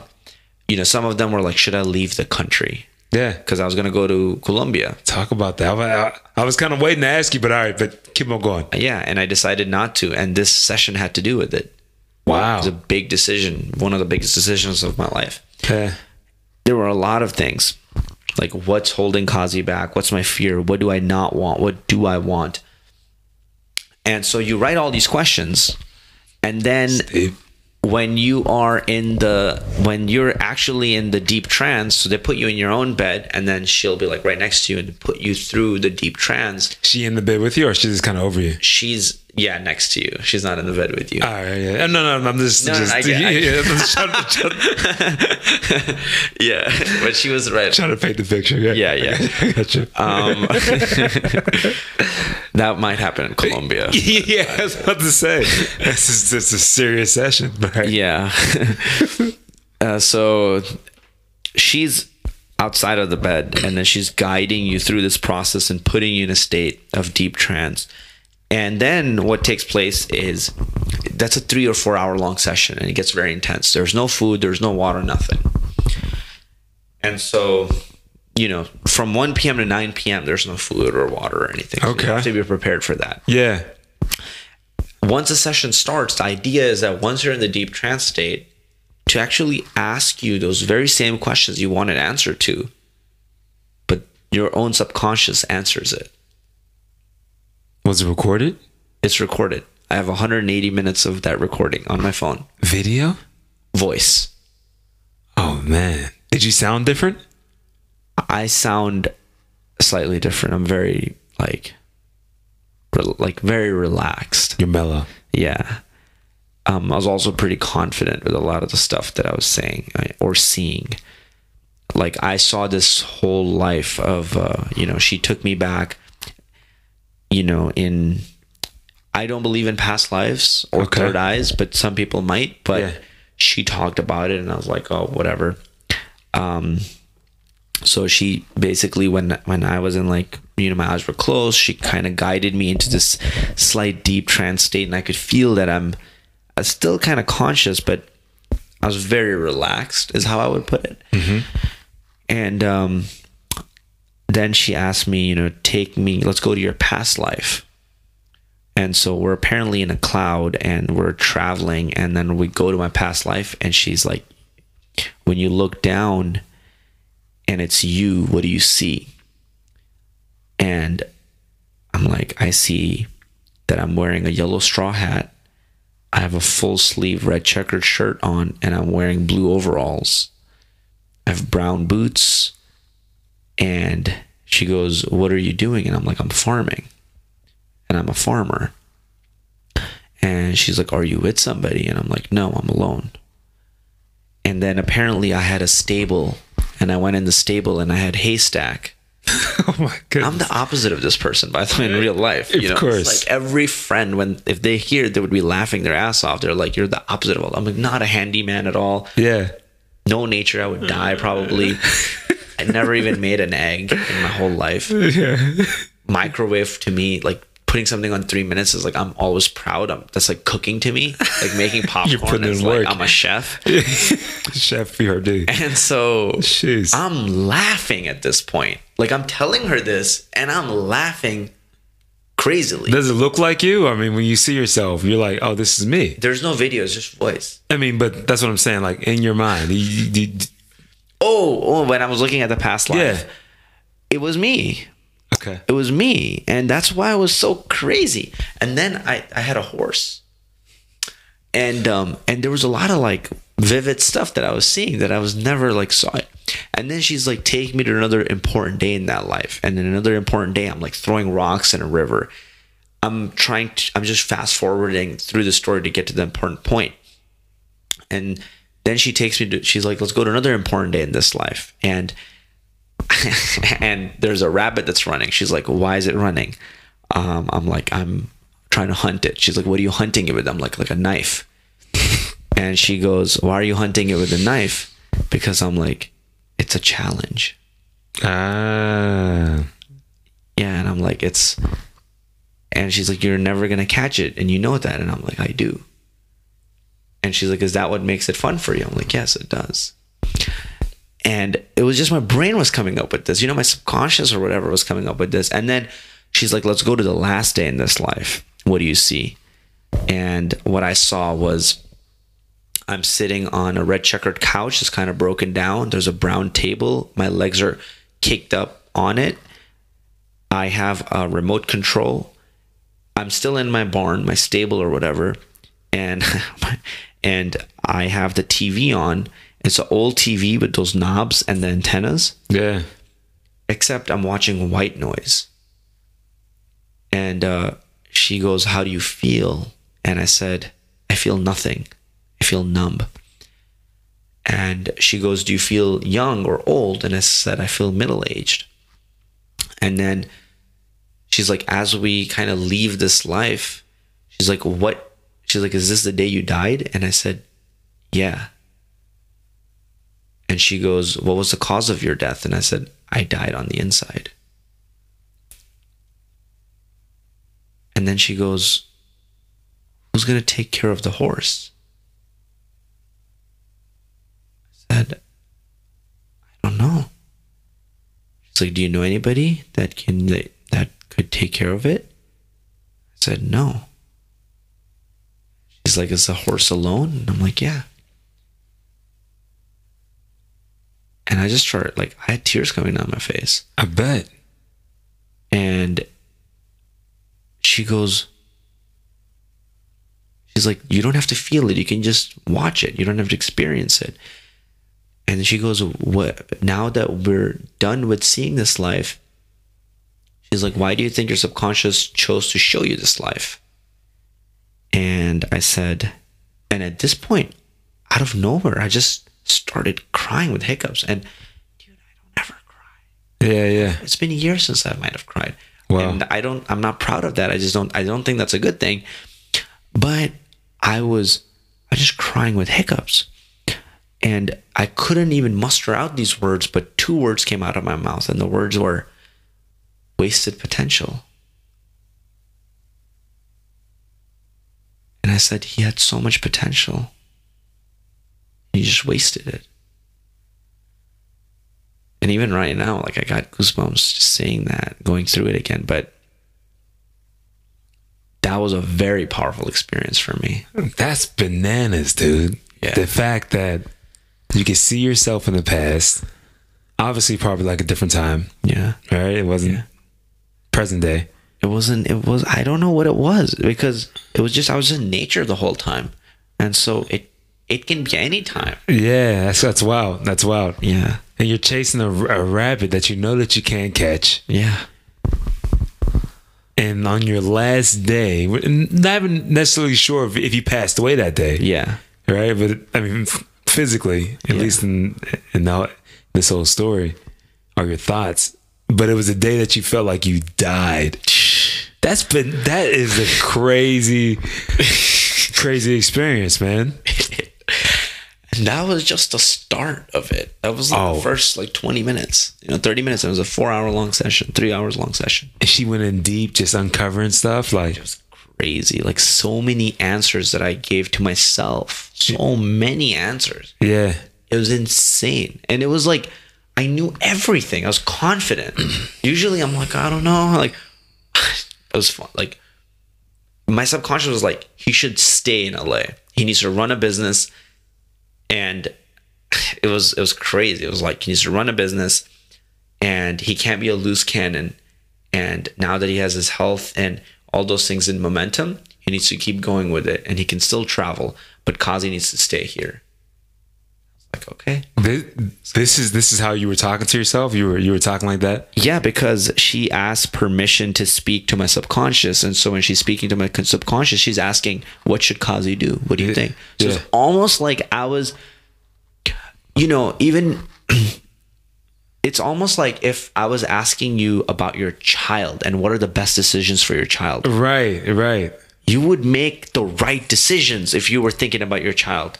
But a lot of the times we don't have enough self respect to make the best decisions for ourselves. Hmm.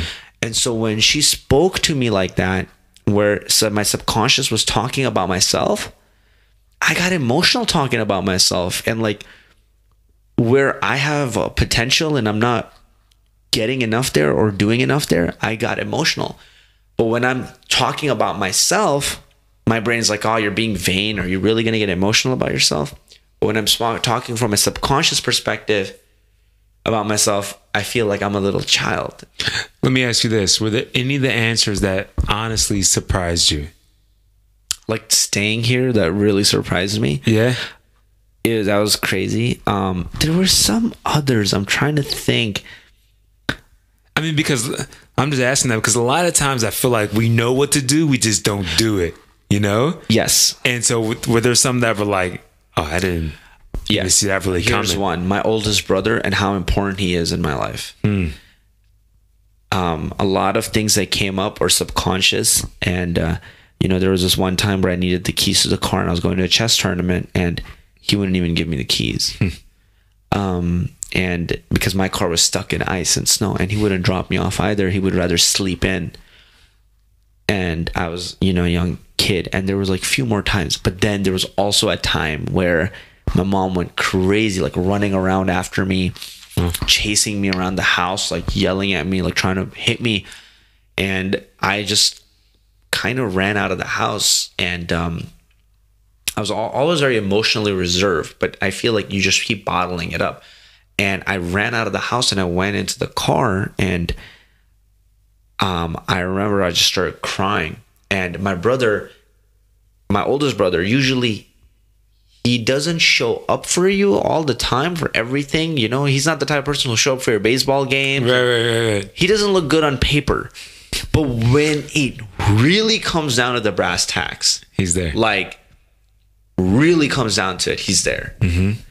And so that was the time he like fought with you know he fought with my mom. He got so angry and he just like slammed the door. He's like, "What are you doing? Like he's just a kid." And he ran out and he sat in the car with me.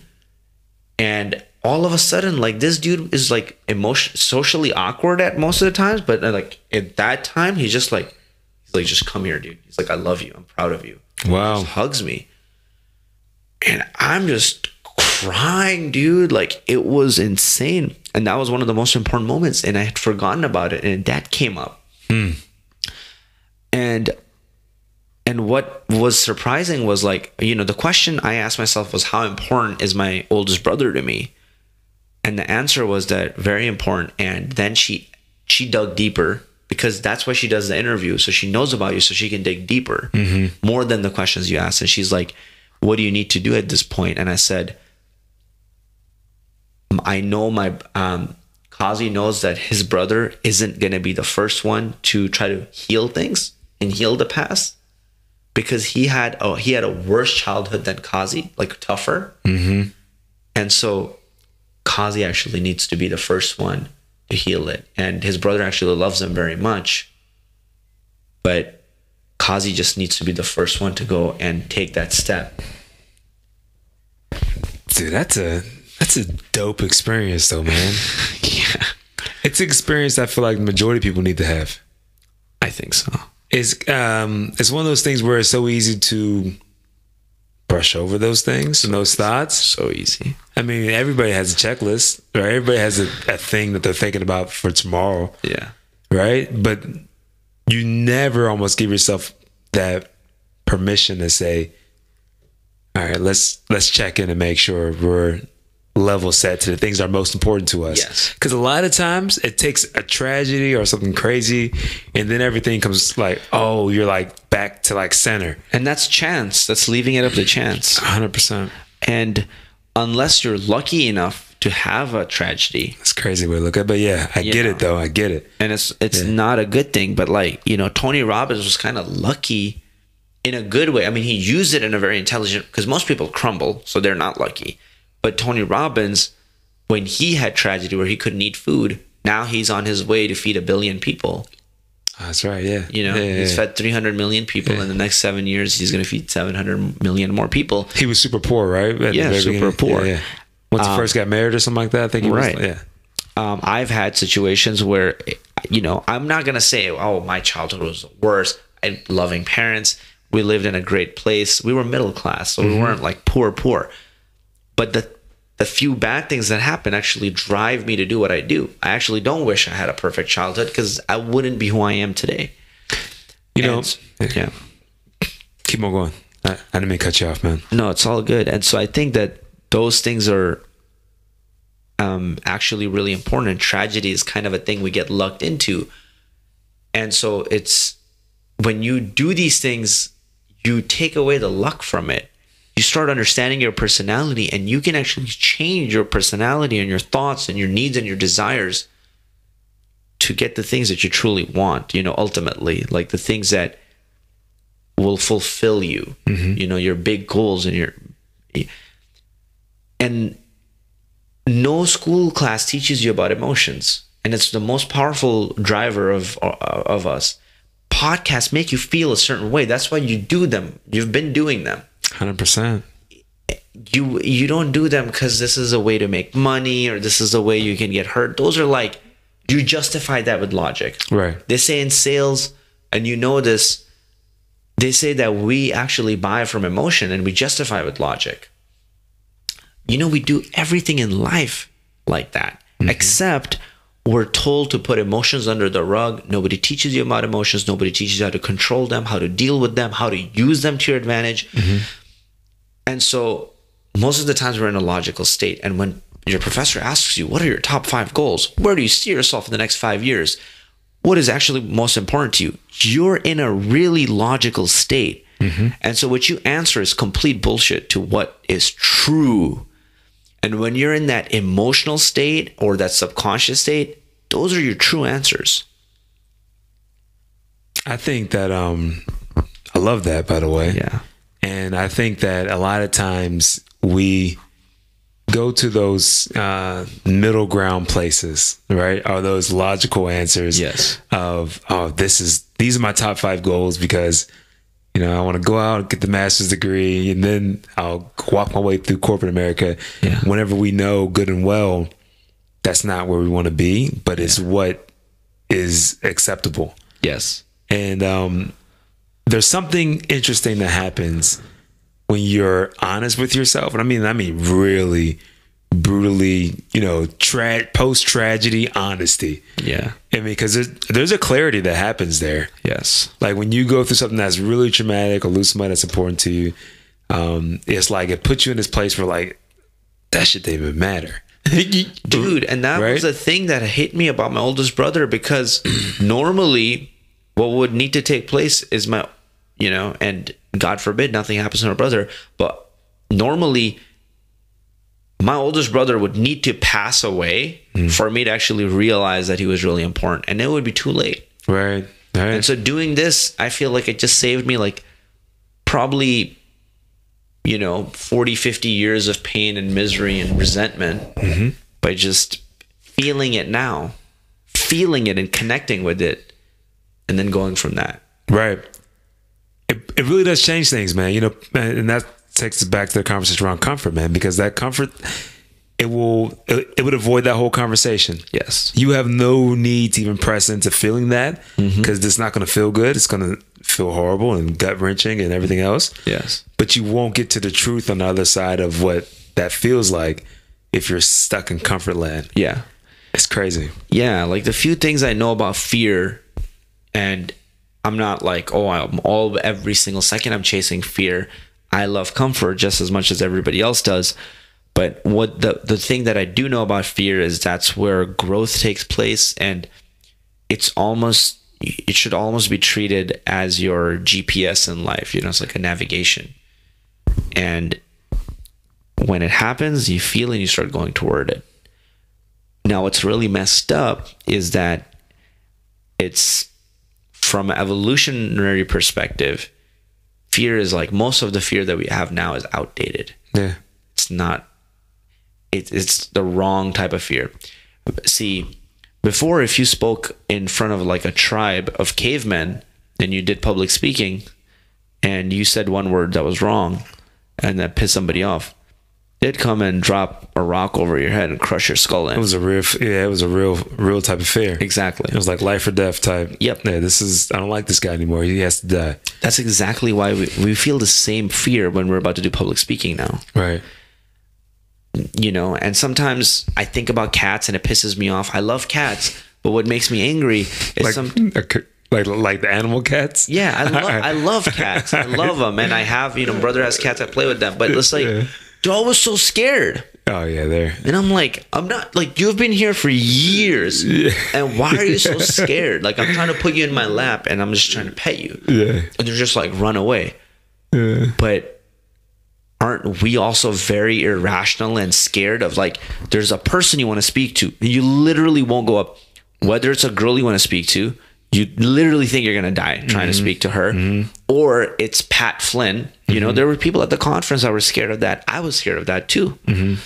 Um, Pat, and you don't want to go and do it. You're scared. Those are outdated fears. It might have been true in the caveman times, but it doesn't apply anymore. And so you have to now fear is almost a sign of what you need to do. So now when you're scared to go and approach that person, that's actually what you need to be doing.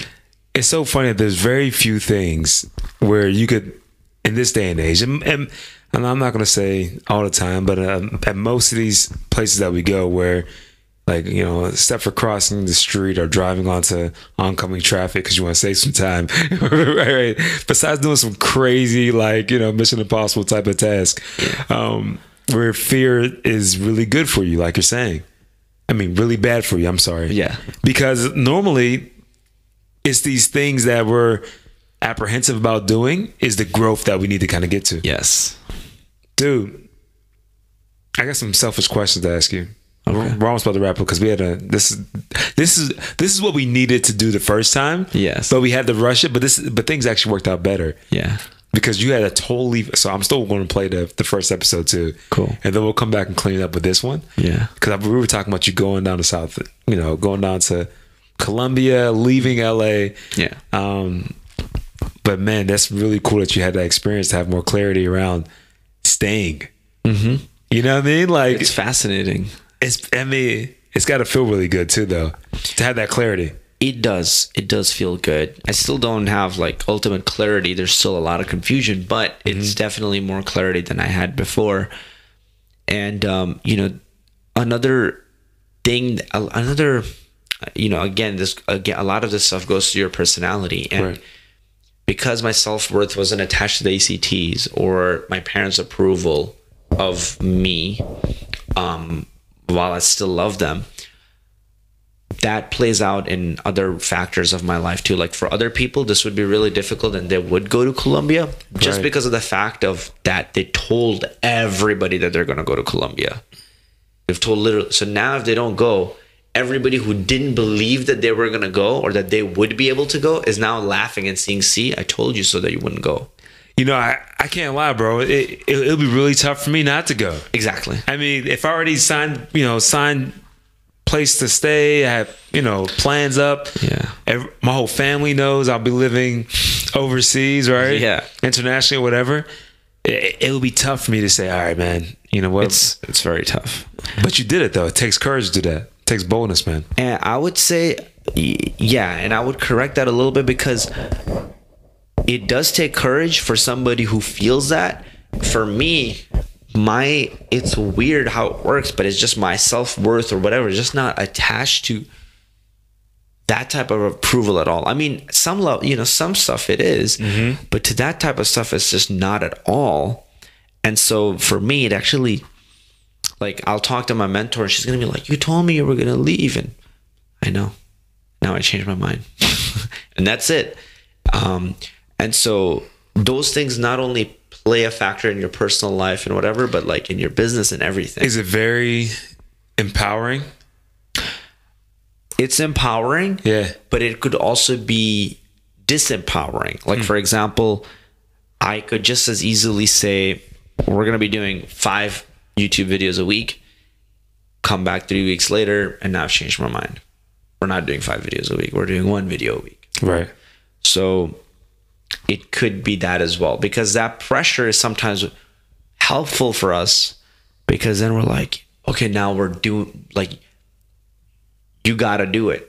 So you end up doing it. Right. And for me, pressure just doesn't mm-hmm. exist until it's very, very real. That's why when people had to go through finals, I would never study until maybe the last day. And I felt zero pressure.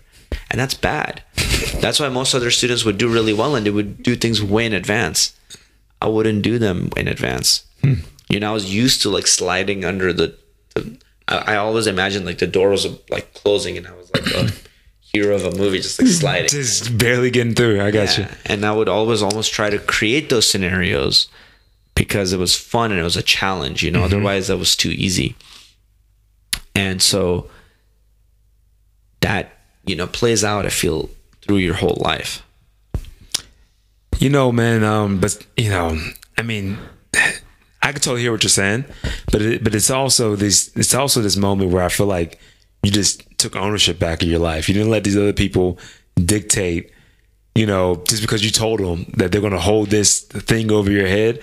Like Ozzy, you said you were gonna go. You, you, you know what I mean? I know. You know, No. and, and you kind of owned it. Like I'm taking that back, dude. I'm not going anymore. It's fine. Yeah. And I don't give a shit. But if you like Yeah. my response or not, I know. it's kind of nice though. How, how I'm looking at it from that from that standpoint of it is definitely freeing to me honestly Yeah. um, and i also know that a lot of other people you know sometimes do or a lot of the times end up doing the wrong things because of the pressure from outside. Right. like people choose their spouses because of that reason a lot of the times and they'll stick with it. You know some some people who are close to me i won't name anybody but mm-hmm. they literally have a spouse who because somebody said you're gonna break up with them or this is not right for you, whatever, just to kind of like prove those people wrong. Right. And so I'll be miserable stay too. in that relationship forever. Yep. You know, just to kind of prove them wrong or prove some. And so sometimes I see it as like it can be a really bad thing, you know, and so it's scary to me, and so that's why I I don't personally do it. Man, I got some selfish questions for you. Go for it. Online courses. Yeah. I want to get into it. I want to have my own on- online course around sales. Okay. B2B sales. Okay. What's the what's the process like, man? I feel like I'm talking to the guru, so I'm just being extremely selfish of it. Perfect. Yeah. Uh, build an audience. Whatever you have to sell, build an audience for it first. And then it doesn't matter what you sell. Selling is very easy. So, selling won't come from creating the online course first. And it won't come from creating the product first and then looking for the market. And a lot of people, what they do is like they create an app and then they look for the market. Right. Audi- MVP and they get it out there, right? Yeah, and so I would suggest audience build. Have an audience, mm-hmm. then you can sell an app if you want. Then you can sell a course. So if you want to sell a course on B two B, create content on a platform like YouTube about teaching people how to do B2B sales, get them results, give them value. Think about the people who are crushing it in the online marketing space. Those people have given massive value to the world, like Gary Vaynerchuk or Grant Cardone. Some those are some big names that we know. Of course. But if you teach people B- uh, B2B sales and just build a you know email list with that, and then if we get tactical with it, I would say that Let's do it. not having email lists is the biggest mistake anybody can ever make. Really? Yes, because what you sell on social media, you can literally 100x the revenue by just having an email list because the conversion rates are just horrible on social media. It's it's how I'll explain it is kind of like this. Mm-hmm. Not knowing about you and hearing from you about third party perspective, and then you recommending a book to me, you know, like, hey man, you got to listen to 10x. It's a great book like let's say some random person I know or one of my friends is like Joe said you should read 10x and I never knew you, I'd be like, yeah, okay, dude, thanks. Never read it. right. But now that I know you at a personal level and we have exchanged our phone information, whatever, and now when you say, yo, check out 10x, I'll read it. That's the difference between social media and email list. Social media is kind of like it's very just out there, mm-hmm. whereas email list is kind of like you've exchanged your phone number with that person you're on. And yeah, the sales are just sales and the numbers speak for themselves. Do you recommend starting on trying to build your audience on a, on a certain platform like YouTube over trying to have some other content elsewhere? I mean, if you're trying to teach people how to grow a business using Instagram, then probably use Instagram. Yeah, I got you. I you have got some advantage there.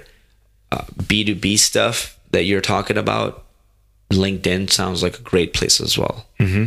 But if you're creating YouTube content, you video content, that's repurposable easily. So you can put it on LinkedIn and YouTube as well. But I would definitely go the route of YouTube because it's the best video marketing platform. And um, the, the the the reason why I really enjoy the platform is for a deeper reason than just like, did you know ninety seven percent of the world is going to be video in a few years by twenty twenty two? Like, I can't stand those stats. Um, but the reason why I say Sure. Yeah. I feel you. yeah The- i feel it and it's because the energy that you exude here Yeah. and how i feel about you right now Yeah. That's what makes me want to listen to your advice and mm-hmm. buy something from you or do business with you or do whatever it is. Mm-hmm. it's your energy and presence so the best way you can do that is one-on-one with somebody but that's not scalable Right. the second best way is public speaking. That's still not that scalable. Mm-hmm. The third best way is video. And YouTube is the best way to reach out to people and build that one on one personal connection with. I get it. That's why I, I say it. So, yeah. Dude, you, you're 1000% right about that, man, because being able to transfer that energy is is everything, dude. It's one of the reasons why I like podcasting because I can hear how the, you know, that whole voice fluctuation and are, are we chilling, dude? I mean, which is cool too, though, because I might be like in a chill vibe. Yeah. But sometimes I, I want to I want to get hit in the face. Yes. you, you know you know what I mean? Like Yes. I want somebody to kind of bring it. Yeah. I like it, and I think video get, obviously going to cover everything. Yeah. Hmm. Covers a you know the entire spectrum, and so Any tips to actually grow your audience on YouTube? Is it daily content you have to do, or is there? if you can do more, great. Mm-hmm. But again, you have to understand your personality type. I'm mm-hmm. obsessive. Mm-hmm. For me, it's very easy to do seven videos a week, but not forever. For like two months, and just like get ahead of the curve, and then just put it in neutral, and then just do one video a week. Gotcha. And so if you can go that crazy, if you have the time and capacity, max. But if you want to stay consistent and kind of grow it like that, then you know go five or three videos a week. I, if you're starting out, I would not recommend doing just one. You know, I'd say You got to bring it. start with three. Yeah. three is a good number. Yeah. It's simple enough. And keep it really easy on yourself. Don't spend too much time on the thumbnails and the tags and the descriptions and trying to uh, optimize SEO. None of that stuff really matters that much.